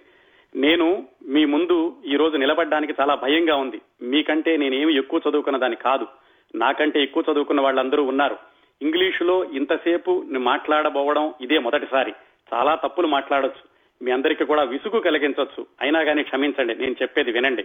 ఎందుకంటే మీరందరూ కూడా మమ్మల్ని అంటున్నారు ఎందుకు ఈ అమ్మాయి అమెరికా వెళుతుంది? సముద్రాలు దాటి ఎందుకు వెళ్ళాలి? అని. మీరు అడిగే ప్రశ్నలన్నింటినీ కూడా నేను ఆరు వర్గాలుగా క్రోడీకరించి వాటికి సమాధానాలు చెప్తాను. మీరు అంటోంది ఏంటి? నేను ఎందుకు అమెరికా వెళుతున్నాను? అది మొదటి ప్రశ్న. అంతే కదా? రెండో ప్రశ్న ఇండియాలో చదువుకోవచ్చు కదా? అమెరికాని ఎందుకు వెళ్ళాలి? అది మీ రెండో ప్రశ్న. మూడో ప్రశ్న నేను ఒంటరిగా ఎందుకు వెళుతున్నాను? నాలుగో ప్రశ్న. నేను అమెరికా నుంచి తిరిగి వచ్చాక మీరు నన్ను సంఘ బహిష్కారం చేయరని గ్యారంటీ ఏమిటి? అది మీ నాలుగో ప్రశ్న. ఐదో ప్రశ్న. నేను అమెరికా వెళ్ళాక ఏదైనా ప్రకృతి వైపరీత్యం జరిగి నేను అక్కడే చనిపోతే ఏమవుతుంది? అది మీ ఐదో ప్రశ్న. ఆరో ప్రశ్న. మీరు అసలు ఎవరూ చేయని ఆలోచన నీకు ఎందుకు వచ్చింది? ఏ అమ్మాయికి రాని ఆలోచన నీకు ఎందుకు వచ్చింది? ఎందుకు ఈ పని చేస్తున్నావు? ఇవే కదా మీ ప్రశ్నలు. వీటికి సమాధానాలు చెప్పడానికి నేను ప్రయత్నిస్తాను. మొట్టమొదటి ప్రశ్న.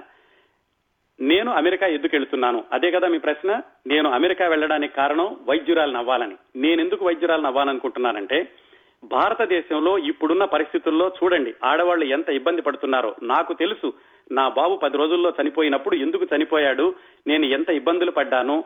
ఆడవాళ్ళ డాక్టర్లు లేక ఆడవ డాక్టర్లకి నేను వివరించుకోలేనటువంటి ఇబ్బందులు ఇలాంటివన్నీ నాకు తెలుసు. అల్లద్దుకని భారతదేశంలో ఉన్న స్త్రీల వైద్య ఆరోగ్య పరిస్థితుల్ని మార్చడానికని నేను చదువుకోవాలనుకుని అమెరికా వెళ్తున్నాను. రెండో ప్రశ్న ఇక్కడే చదువుకోవచ్చు కదా అంటారు. నిజమేనండి ఇక్కడే చదువుకోవచ్చు. మద్రాసులో కొన్ని కాలేజీలు కూడా ఉన్నాయి. కాకపోతే అవి నర్సింగ్ కాలేజీలు మాత్రమే. పైగా దాంట్లో బోధించే వాళ్ళు కూడా యూరోప్ నుంచి వచ్చిన మగవాళ్ళే.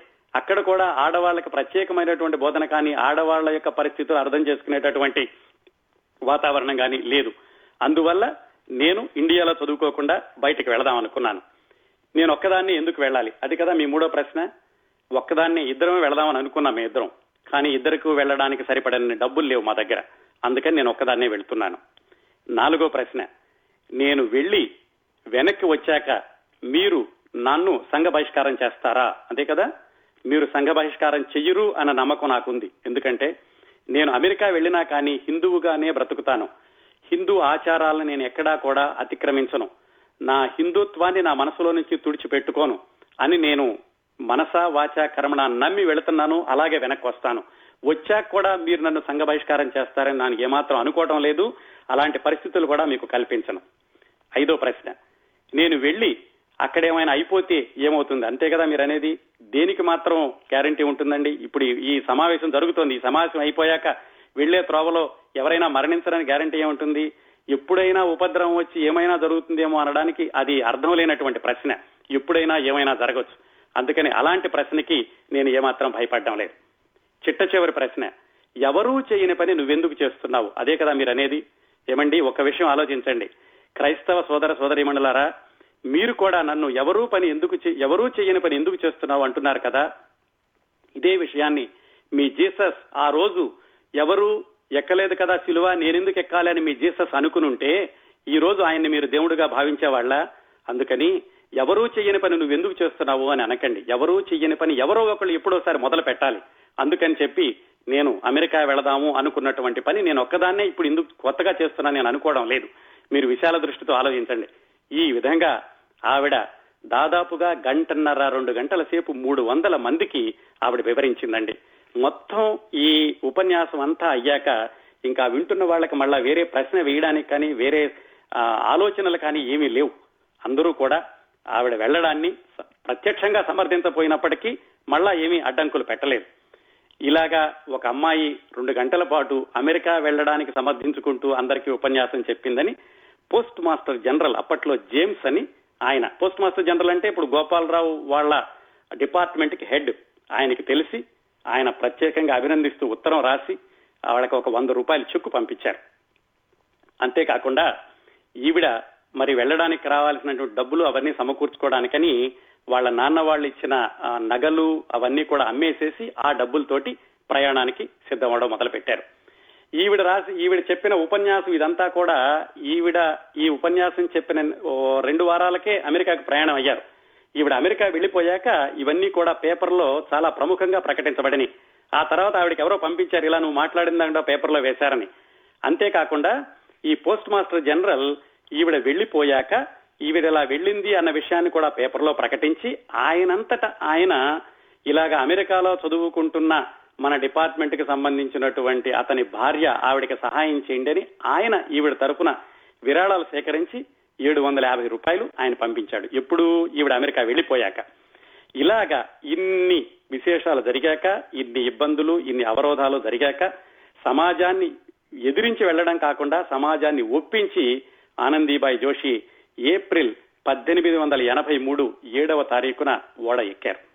ఆ ఓడ ఎక్కినప్పుడు సమాంతరంగా ఇంకొక విశేషం జరిగిందండి. ఆనందాబాయి జోషి మతం మారను అని నిర్ణయించుకుని హైందవ మతస్థురాలుగానే ఆవిడ ఓడ ఎక్కి అమెరికాకి ప్రయాణమైనటువంటి ఆ దా అదే కాలంలో అంటే ఆ వారానికి అటు ఇటుగా ఇంకొక అమ్మాయి మతం మార్చుకుని లండన్ వెళ్ళింది. ఆ అమ్మాయి ఆనందాబాయికి కజిన్ సిస్టర్ అవుతుంది. ఆవిడ పేరు రమాబాయి.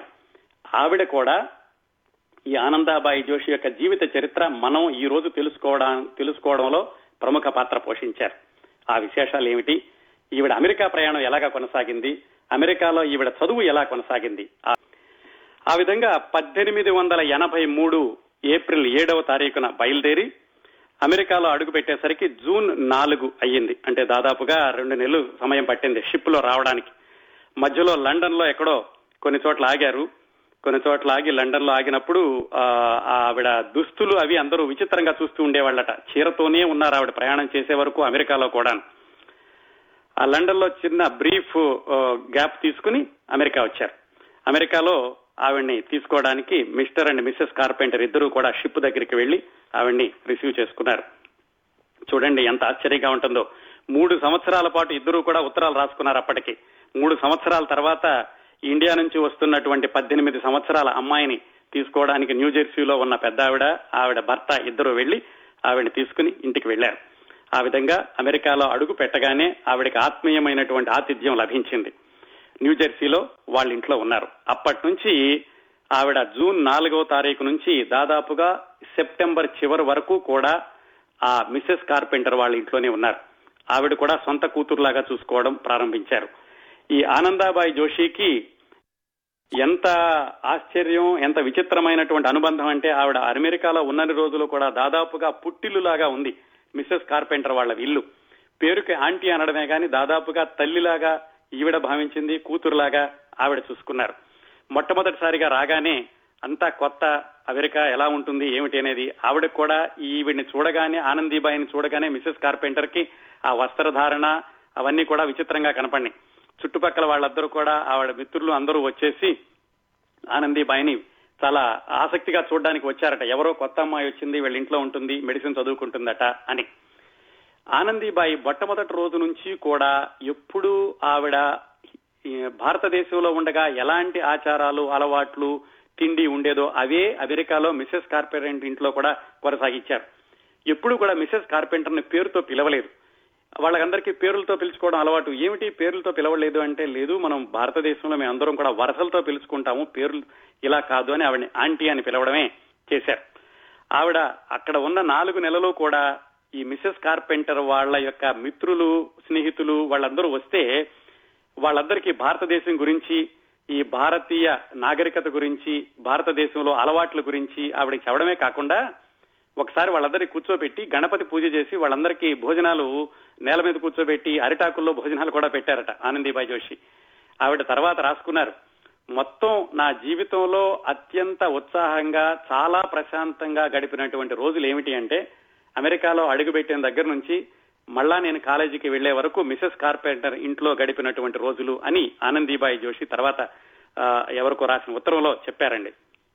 ఇలా నాలుగు నెలలు గడిచాక ఈవిడికి ఇలా ఎవరో ఒక అమ్మాయి బ్రిటిష్ ఇండియా నుంచి వచ్చింది మెడిసిన్ చదువుకోవడానికి. ఆవిడకి ఈ మెడికల్ కాలేజ్ ఆఫ్ పెన్సిల్వేనియాలో ఉద్యోగ ఆవిడకి సీట్ వచ్చింది అని తెలుసుకుని ఉమెన్స్ మెడికల్ కాలేజ్ ఆఫ్ పెన్సిల్వేనియాలో ఆవిడకి సీట్ వచ్చింది అని తెలుసుకుని న్యూయార్క్లో హోమియోపతిక్ కాలేజ్ మరి ఆ రోజుల్లో ఉండేదేమో తెలియదు ఆ హోమియోపతిక్ కాలేజీ వాళ్ళు కూడా ఈవిడికి సీట్ ఇస్తాము రమ్మని అని పిలిచారట. కాకపోతే ఈవిడ ఆ ఉమెన్స్ మెడికల్ కాలేజ్ ఆఫ్ పెన్సిల్వానియాలో సీట్ వచ్చింది అక్కడే చదువుదాం అనుకున్నారు కాబట్టి ఈ హోమియోపతిక్ మెడికల్ కాలేజీ వాళ్ళు ఇచ్చినటువంటి ఆహ్వానాన్ని తిరస్కరించారు. ఆ విధంగా నాలుగు నెలలు అక్కడ గడిపాక సెప్టెంబర్ ఇరవై ఏడు ఇరవై ఎనిమిది ప్రాంతాల్లో పద్దెనిమిది వందల ఎనభై మూడులో ఆ మిసెస్ కార్పెంటరే ఈవిడ్ని తీసుకొచ్చి పెన్సిల్వేనియాలో అక్కడ వదిలేశారు. అక్కడ ఒక రెండు రోజులుండి అలవాటు అయ్యే వరకు ఆ డాక్టర్ బోడ్లీ అని ఆయన ఆ కాలేజీకి డీన్ ప్రిన్సిపాల్ అలాంటి వాడు. ఆయనకు అప్పచెప్పి రెండు రోజులు అలవాటు అయ్యే వరకు ఉండి ఈవిడ వెనక్కి వచ్చేసింది మిసెస్ కార్పెంటర్. ఆ డాక్టర్ బోడ్లే అన్న ఆయన ఈ కొత్తగా వచ్చినటువంటి అమ్మాయి చాలా విచిత్రంగా అందరూ చూస్తున్నారు. ఆవిడకి అలవాట్లు ఎలా ఉంటాయో ఏమిటోనని ఒక చిన్న రూమ్ తీసుకుని ఆ రూమ్లో సౌకర్యం కల్పించారు. అయితే మొట్టమొదటి రోజునే ఈ స్టవ్ పెట్టుకోవడం స్టవ్ మీద రాగి పాత్రలు పెట్టుకుని వంట చేసుకోవడం వీటన్నిటితోటి ఆవిడకి ఇబ్బందిగా ఉండి కొంచెం బెంగ పెట్టుకోవడంతో ఇంటి మీద డాక్టర్ బోడ్లే అన్న ఆయన వెళ్ళి ఆవిడ ఇంటికి తీసుకెళ్ళి కూతురులాగా ఇంట్లో ఉంచుకుని కొన్ని రోజులు కాస్త ఆవిడకి అలవాటు అయ్యే వరకు కూడా వాళ్ళ ఇంట్లోనే ఉంచుకుని ఆ తర్వాత ఎవరో మిత్రులతో ఒక రూమ్లో పెట్టారు. ఆ విధంగా పద్దెనిమిది సంవత్సరాల ఆనందీబాయి జోషి అనే ఆ అబ్బాయి అమెరికాలో వైద్య వృత్తి చదువుకోవడం ప్రారంభించారు. ఇది పద్దెనిమిది వందల ఎనభై మూడు అక్టోబర్లో అనుకున్నాం కదా. ఒక రెండు నెలలు అవగానే క్రిస్మస్ సెలవులు. క్రిస్మస్ సెలవులు రాగానే మళ్ళీ మిసెస్ కార్పెంటర్ ఇంటికి వచ్చి అక్కడ ఉండి ఆ సెలవులన్నీ గడిపి పద్దెనిమిది వందల ఎనభై నాలుగు ఫిబ్రవరిలో వెనక్కి వెళ్ళారు జనవరి ప్రాంతాల్లో. సరిగ్గా పద్దెనిమిది వందల ఎనభై నాలుగు ఫిబ్రవరిలోనే ఈవిడికి డిఫ్తీరియా మొదలైంది. ఆ దగ్గు విపరీతంగా రావడం కంఠ నొప్పి అలాగే అనారోగ్యం అది పద్దెనిమిది వందల ఎనభై నాలుగు మధ్యలో మొదలైంది. అదే ఆవిడ జీవితాన్ని హరిస్తుందని ఆవిడ అనుకోలేదు అప్పట్లో. ఈ డాక్టర్ బొడ్లే అన్న ఆయనే ఆయనకి ఆవిడకి వైద్యం చేయిస్తూ ఉండేవాడు. అలాంటి సలహాలన్నీ ఆ సహాయం అంతా ఆయన చేస్తూ ఉండేవాడు. ఆ ఒక విచిత్రమైన సంఘటన జరిగిందటండి. ఈవిడ మెడికల్ కాలేజీలో చదువుకునేటప్పుడు పోస్ట్ మార్టం చేసే క్లాసుకు ఒకసారి వెళితే ఆ పోస్ట్ మార్టం చేసేటటువంటి హాస్పిటల్ మెంటల్లీ ఛాలెంజ్డ్ ఉండేవాళ్ళు ఉండేటటువంటి వాళ్ళ హాస్పిటల్. ఇప్పుడు పోస్ట్ మార్టం చేసి వెనక్కి వస్తుంటే మెంటల్లీ ఛాలెంజ్డ్ ఉమెన్ ఒక అమ్మాయి ఆ సెల్లో నుంచి తప్పించుకుని ఈవిడ దగ్గరికి వచ్చి కత్తి తీసుకుని ఈ కత్తితో నీకు పోస్ట్ మార్టం చేస్తానని ఈవిడ మీదకి రాబోయిందట. పక్కన డాక్టర్లుండి జాగ్రత్తగా బతిమాలి నెమ్మదిగా అమ్మాయిని వెనక్కి తీశారు. లేకపోతే దాదాపుగా అప్పుడు ప్రాణాలు పోవాల్సిన పరిస్థితి అని పుస్తకంలో ఆవిడ రాసుకున్నటువంటి ఒక ఉత్తరంలో ఉందండి. ఇలాంటి సంఘటనలన్నీ జరిగి ఎలాగైతే ఒక సంవత్సరం అయింది పద్దెనిమిది వందల ఎనభై మూడు నుంచి పద్దెనిమిది వందల ఎనభై నాలుగులో ఈవిడ అనారోగ్యంతో వేసంకాలం సెలవులు వచ్చాయి. వేసంకాలం సెలవుల్లో ఆనందీబాయి జోషి మనూరు వచ్చారు. మనూరు అంటే సరటోగా రండి. కాలిఫోర్నియాలో సరటోగాలో మిసెస్ కార్పెంటర్ వాళ్ళ బంధువులుంటే అక్కడికి వచ్చి ఇక్కడ కొంతకాలం కాలిఫోర్నియా పొడి వాతావరణం అయితే బాగుంటుందని ఇక్కడికి వచ్చి ఇక్కడ ఉన్నారు ఇక్కడ ఉన్నప్పుడే ఆవిడకి భారతదేశం నుంచి వచ్చి అమెరికాలో ఉన్నటువంటి భారతీయులు కొంతమందితోటి పరిచయాలు ఏర్పడినాయి. మళ్ళా వేసంకాలం సెలవులు అయిపోయాక మళ్ళా కాలేజీకి వెళ్ళిపోయి అక్కడ చదువుకోవడం మొదలు పెట్టారు అప్పట్లో ఆవిడ బిసెస్ కార్పెంటర్ రాసినటువంటి ఉత్తరాల్లో రాశారు. నేను దాదాపుగా రోజుకి పదిహేను గంటలు పదహారు గంటలు చదువుకుంటున్నాను. మధ్య మధ్యలో ఈ అనారోగ్యం ఒకటి బాగా ఇబ్బంది పెడుతోంది. అయినా కానీ నా ఆశయాన్ని సాధిస్తానటువంటి నమ్మకం నాకు ఉంది అని ఆవిడ ఒకవైపు ఆరోగ్యం భయపెడుతున్నా కానీ ఆ మానసిక స్థైర్యాన్ని ఉత్తరాల్లో మిసెస్ కార్పెంటర్కి చెప్తూ ఉండేవాళ్ళు. పద్దెనిమిది వందల ఎనభై నాలుగు కూడా అయిపోయింది. పద్దెనిమిది వందల ఎనభై ఐదు అంటే దాదాపుగా ఈవిడ కాలేజీ ప్రారంభించి రెండు సంవత్సరాలైంది. చక్కగా చదువుకుంటున్నారు. అందరూ విచిత్రంగా చూడడమే కాకుండా ఈవిడికి ప్రత్యేకమైనటువంటి గౌరవం ఇవ్వడం ఈవిడ మాట్లాడేటటువంటి సంభాషణలు కూడా అలా ఉండేవి అందరినీ గౌరవించడం అందరికీ కూడా తన గురించి చెప్పడం ఇలాంటివన్నీ పద్దెనిమిది వందల ఎనభై ఐదు మధ్యలో ఆమె భర్త గోపాలరావు కూడా అమెరికా వచ్చాడు. ఆయన దిగడం దిగడం శాన్ ఫ్రాన్సిస్కోలో దిగి కాలిఫోర్నియాలో ఎవరో మిత్రులు కొంతమంది ఉంటే వాళ్ళ దగ్గరుండి అక్కడి నుంచి భార్య దగ్గరికి వెళ్ళారు అక్కడి నుంచి భార్యాభర్త ఇద్దరు కలిసి ఉన్నారు. పద్దెనిమిది వందల ఎనభై ఐదు మధ్య నుంచి ఇంకొక సంవత్సరం ఉన్నారే అనుకోండి. కాకపోతే పద్దెనిమిది వందల ఎనభై ఆరు అంటే దాదాపుగా ఈవిడ చివరి సంవత్సరంలోకి వచ్చి ఇంకా పూర్తిగా డిగ్రీ తీసుకునేటటువంటి రోజులు దగ్గర పడుతున్న రోజుల్లో ఈవిడికి అనారోగ్యం విపరీతంగా తిరగబెట్టింది. అటు అనారోగ్యం ఇటు కాలేజీ పూర్తి చేయాల్సినటువంటి పరిస్థితులు అలాంటి రోజుల్లో ఆవిడ కష్టపడుతూ ఆ కష్టాలను ఎక్కువ చెప్పుకోకుండా మొత్తానికి ఎలాగైతే డిగ్రీ తీసుకునేటటువంటి రోజు సమీపించింది. అది పద్దెనిమిది వందల ఎనభై ఆరు మార్చ్ మొదటి వారం. ఆ వారంలో ఈవిడ డిగ్రీ తీసుకోవాలి. ఈవిడ డిగ్రీ తీసుకునే సమయానికి మిసెస్ కార్పెంటర్ కూడా న్యూజెర్సీ నుంచి ఆవిడ గ్రాడ్యుయేషన్ ఫంక్షన్కి వచ్చారు. అదే సమయానికి ఈవిడతో పాటుగా లండన్ వెళ్ళి క్రైస్తవ మతం మార్చుకుని లండన్ వెళ్ళినటువంటి ఈమె కజిన్ సిస్టర్ రమాబాయ్ ఆవిడ కూడా లండన్ నుంచి అమెరికా వచ్చారు ఈమె గ్రాడ్యుయేషన్ ఫంక్షన్ చూడడానికి. ఆ గ్రాడ్యుయేషన్ ఫంక్షన్ అంతా కూడా ఎలా ఉందో ఈ పుస్తకంలో కళ్ళ కట్టినట్టుగా రెండు పేజీలు రాశారండి. చక్కగా ఈవిడ చీర కట్టుకుని తెల్ల చీర బంగారపు అంచున్న జరీ అంచున్నటువంటి చీర కట్టుకుని అలా నిలువాటి పొడవు జడ వేసుకుని వెళుతుంటే అందరూ ఆశ్చర్యంగా చూడడమే కాకుండా ప్రతి వాళ్ళు కూడా గ్రాడ్యుయేషన్ ఫంక్షన్లో ఉపన్యసించిన ప్రతి వాళ్ళు కూడా ఈవిడిని ప్రత్యేకంగా పేరు పెట్టి ప్రశంసించడం ప్రారంభించారట. అదంతా అయిపోయాక అందరూ ఆవిడకి విపరీతమైనటువంటి బహుమతులు కూడా ఇచ్చారు. కానీ అప్పటికి కూడా ఆవిడకి అనారోగ్యం తగ్గలేదు. ఆవిడ ప్లాన్ ఏమిటంటే అక్కడ గ్రాడ్యుయేషన్ అయిపోయాక ఆ దగ్గరలో ఉన్నటువంటి మహిళా ఆసుపత్రిలో ఒక ఐదారు నెలలు పనిచేసి ఆ తర్వాత ఇండియా వెళ్ళాలి అని. అప్పటికింకా ఇండియా వెళ్ళి ఏం చేయాలి ఏమిటన్న ఆలోచన లేదు. ఒకవైపు అనారోగ్యం తీవ్రతరం అవుతోంది కానీ ఒక హాస్పిటల్లో పనిచేసి వెళ్ళాలి అనుకున్నారు భర్త తను. ఆ ప్రయత్నాల్లోనే ఈ గ్రాడ్యుయేషన్ అయిపోయాక కూడా మిసెస్ కార్పెంటర్ ఈవిడికి ఉన్నటువంటి మరికొంతమంది మిత్రులు వీళ్ళ సహాయంతో ఆసుపత్రిలో పనిచేయడానికి మొదలు పెడదాం అనుకుంటున్నప్పుడు భారతదేశం నుంచి ఒక ఉత్తరం వచ్చింది. అదేమిటంటే కొల్హాపూర్ నుంచి ఒక ఆసుపత్రి వాళ్ళు వీళ్ళ ప్రిన్సిపాల్కి ఉత్తరం రాశారు. ఇలా మీ దగ్గర ఆనందీబాయి జోషి అన్న ఆవిడ చదువుకుందట కదా ఆవిడకి మా ఆసుపత్రిలో ఉద్యోగం ఇస్తాము వస్తే కనుక ఈ వార్డ్ ఇన్ఛార్జిగా ఉంటారు అని రాస్తే వాళ్ళకు ఆరోగ్యం కూడా బాగుండడం లేదు చాలా తీవ్రతరం అవుతుంది వెళితేనే బాగుంటుంది అని గోపాలరావు అన్న ఆయన నిశ్చయం చేసుకున్నారు. మొత్తానికి భార్యాభర్తలు ఇద్దరు మిసెస్ కార్పెంటర్కి చెప్పారు మేము ఇంకా ఇండియా వెళ్ళిపోతాము అక్కడికి వెళ్తేగైనా కానీ కొంచెం ఆరోగ్యం బాగుపడుతుందేమో అనుకుని. ఆ విధంగా అక్కడే ఉందాం అనుకున్న వాళ్ళు మొత్తానికి ఆ తీవ్రమైన అనారోగ్యం వీటన్నింటినీ తట్టుకుని పద్దెనిమిది వందల ఎనభై ఆరు అక్టోబర్లో భారతదేశానికి తిరుగు ప్రయాణం అయ్యారు.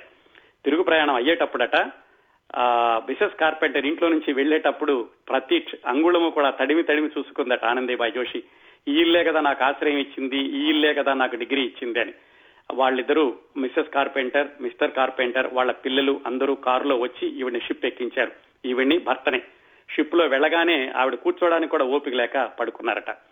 పద్దెనిమిది వందల ఎనభై ఆరు నవంబర్ ప్రాంతాల్లో భారతదేశం వచ్చారు. వచ్చేసరికి ఆరోగ్యం అనారోగ్యం చాలా ఎక్కువయింది. ఈవిడ వచ్చిందని తెలిసి అమ్మ ఇంకా అమ్మమ్మ చుట్టుపక్కల అమ్మగారు లేరు. వాళ్ళ అమ్మమ్మ చుట్టుపక్కల వాళ్ళందరూ వచ్చారు ఈవిడ దగ్గరికి. కొన్నాళ్ళు కళ్యాణ్లో ఉన్నారు. కానీ కళ్యాణ్లో ఉండే కంటే కూడా పూనాలో ఉంటే ఏమైనా వాతావరణం మార్పు వస్తే కనుక బాగుంటుందేమో ఆరోగ్యం బాగుపడుతుంది అని పూనా తీసుకువెళ్ళారు ఇంకొక సెంటిమెంట్ కూడా ఏమిటంటే పూనాలో ఈవిడ పుట్టింది పూనాలో తాతగారింటి దగ్గర ఒక మేనమామ గారు డాక్టర్గా ఉండగా ఆ డాక్టర్ గారింటికే తీసుకెళ్ళారు. ఎవరైతే ఆనందీబాయి జోషికి జన్మనిచ్చారో ఆయన దగ్గర ఉంటే మృత్యువుని జయించగలదు అన్నదటువంటి ఆశతోటి. కానీ అనారోగ్యం రోజు రోజుకి దిగజారడం మొదలుపెట్టింది. పద్దెనిమిది వందల ఎనభై ఏడు జనవరి ఫిబ్రవరి వచ్చేసింది. ఫిబ్రవరి పదో తారీఖు వచ్చింది. కొంతమంది మధ్యలో డాక్టర్లు ఈవిడికి వైద్యం చేయనన్నారట. ఈవిడ దేశాల దాటి సముద్రాల దాటి వెళ్ళిపోయింది. వైద్యం చేయనంటే గవర్నమెంట్ వాళ్ళు ప్రత్యేకంగా ఉత్తర్వులు ఇచ్చి ఏమైనా సరే వైద్యం చేసి తీరాలి అని. ఫిబ్రవరి పదో తారీఖు నుంచి ప్రతిరోజు కూడా ఈవిడ ఆరోగ్యం గురించి బులెటిన్స్ విడుదల చేయడం మొదలుపెట్టారు. ఎన్ని చేసినా కానీ చివరికి పద్దెనిమిది వందల ఎనభై ఏడు ఫిబ్రవరి ఇరవై ఆరో తారీఖున ఆ రాత్రి పూట అనారోగ్యం మరింత ఎక్కువై చిట్ట చివరికి ఏదో ఒక మాట మాత్రం అందట I have done everything what I could do అని ఒక మాట మాత్రం అన్నారట. ఫిబ్రవరి ఇరవయో తారీఖు రాత్రిని చనిపోయారు. అది భారతదేశంలో ప్రతిరోజు కూడా ఈవిడ ఆరోగ్య బులెటిన్స్ రావడమే కాకుండా పేపర్లో కూడా ప్రముఖంగా ప్రకటించారు. మొట్టమొదటిసారిగా వైద్య పట్టా పుచ్చుకున్న మహిళ ఇలాగా చాలా దయనీయంగా చనిపోయారు అని. ఆవిడ చనిపోయాక హిందూ కర్మకాండల ప్రకారం అన్ని చేశారు. ఆవిడ యొక్క చితాభస్మాన్ని న్యూజెర్సీలో ఉన్న మిసెస్ కార్పెంటర్ కూడా పంపిస్తే మిసెస్ కార్పెంటర్ వాళ్ళ ఫ్యామిలీ వాళ్ళందరూ ఉండేటటువంటి శ్మశానంలో దాన్ని చల్లారట. ఇదండి డాక్టర్ ఆనందీబాయి జోషి గారి స్ఫూర్తిదాయకమైన జీవితం విషాదాంతమైన జీవితం. మీరు ఒకసారి ఈవిడ జీవితాన్నంతటిని పరిశీలిస్తే స్ఫూర్తిదాయకమైన అంశాలు బోల్డ్ అని దొరుకుతాయి. ఎంత చిన్న వయసులోనైనా సరే ఏదన్నా చేయాలి అనుకోవడం దాన్ని సాధించేటటువంటి పరిస్థితుల్లో వచ్చినటువంటి ఇబ్బందుల్ని ఏమాత్రం అధైర్యపడకుండా ఎదుర్కోవడం ఎవరినైనా ఎదిరించడం కాకుండా వాళ్ళని ఒప్పించడం అనుకున్నది సాధించడం వీటన్నిటికీ ఉదాహరణ. భారతదేశంలో మొట్టమొదటి మహిళా వైద్యురాలు ప్రపంచంలోనే మొట్టమొదటి హిందూ వైద్యురాలు అలాగే సముద్రాలు వదిలి అమెరికా వచ్చినటువంటి మొట్టమొదటి హిందూ మహిళ డాక్టర్ ఆనందీబాయి జోషి. అదండి డాక్టర్ ఆనందీబాయి జోషి గారి స్ఫూర్తిదాయకమైనటువంటి జీవితం. ఈ కార్యక్రమాన్ని ఇందటితో ముగిద్దాం.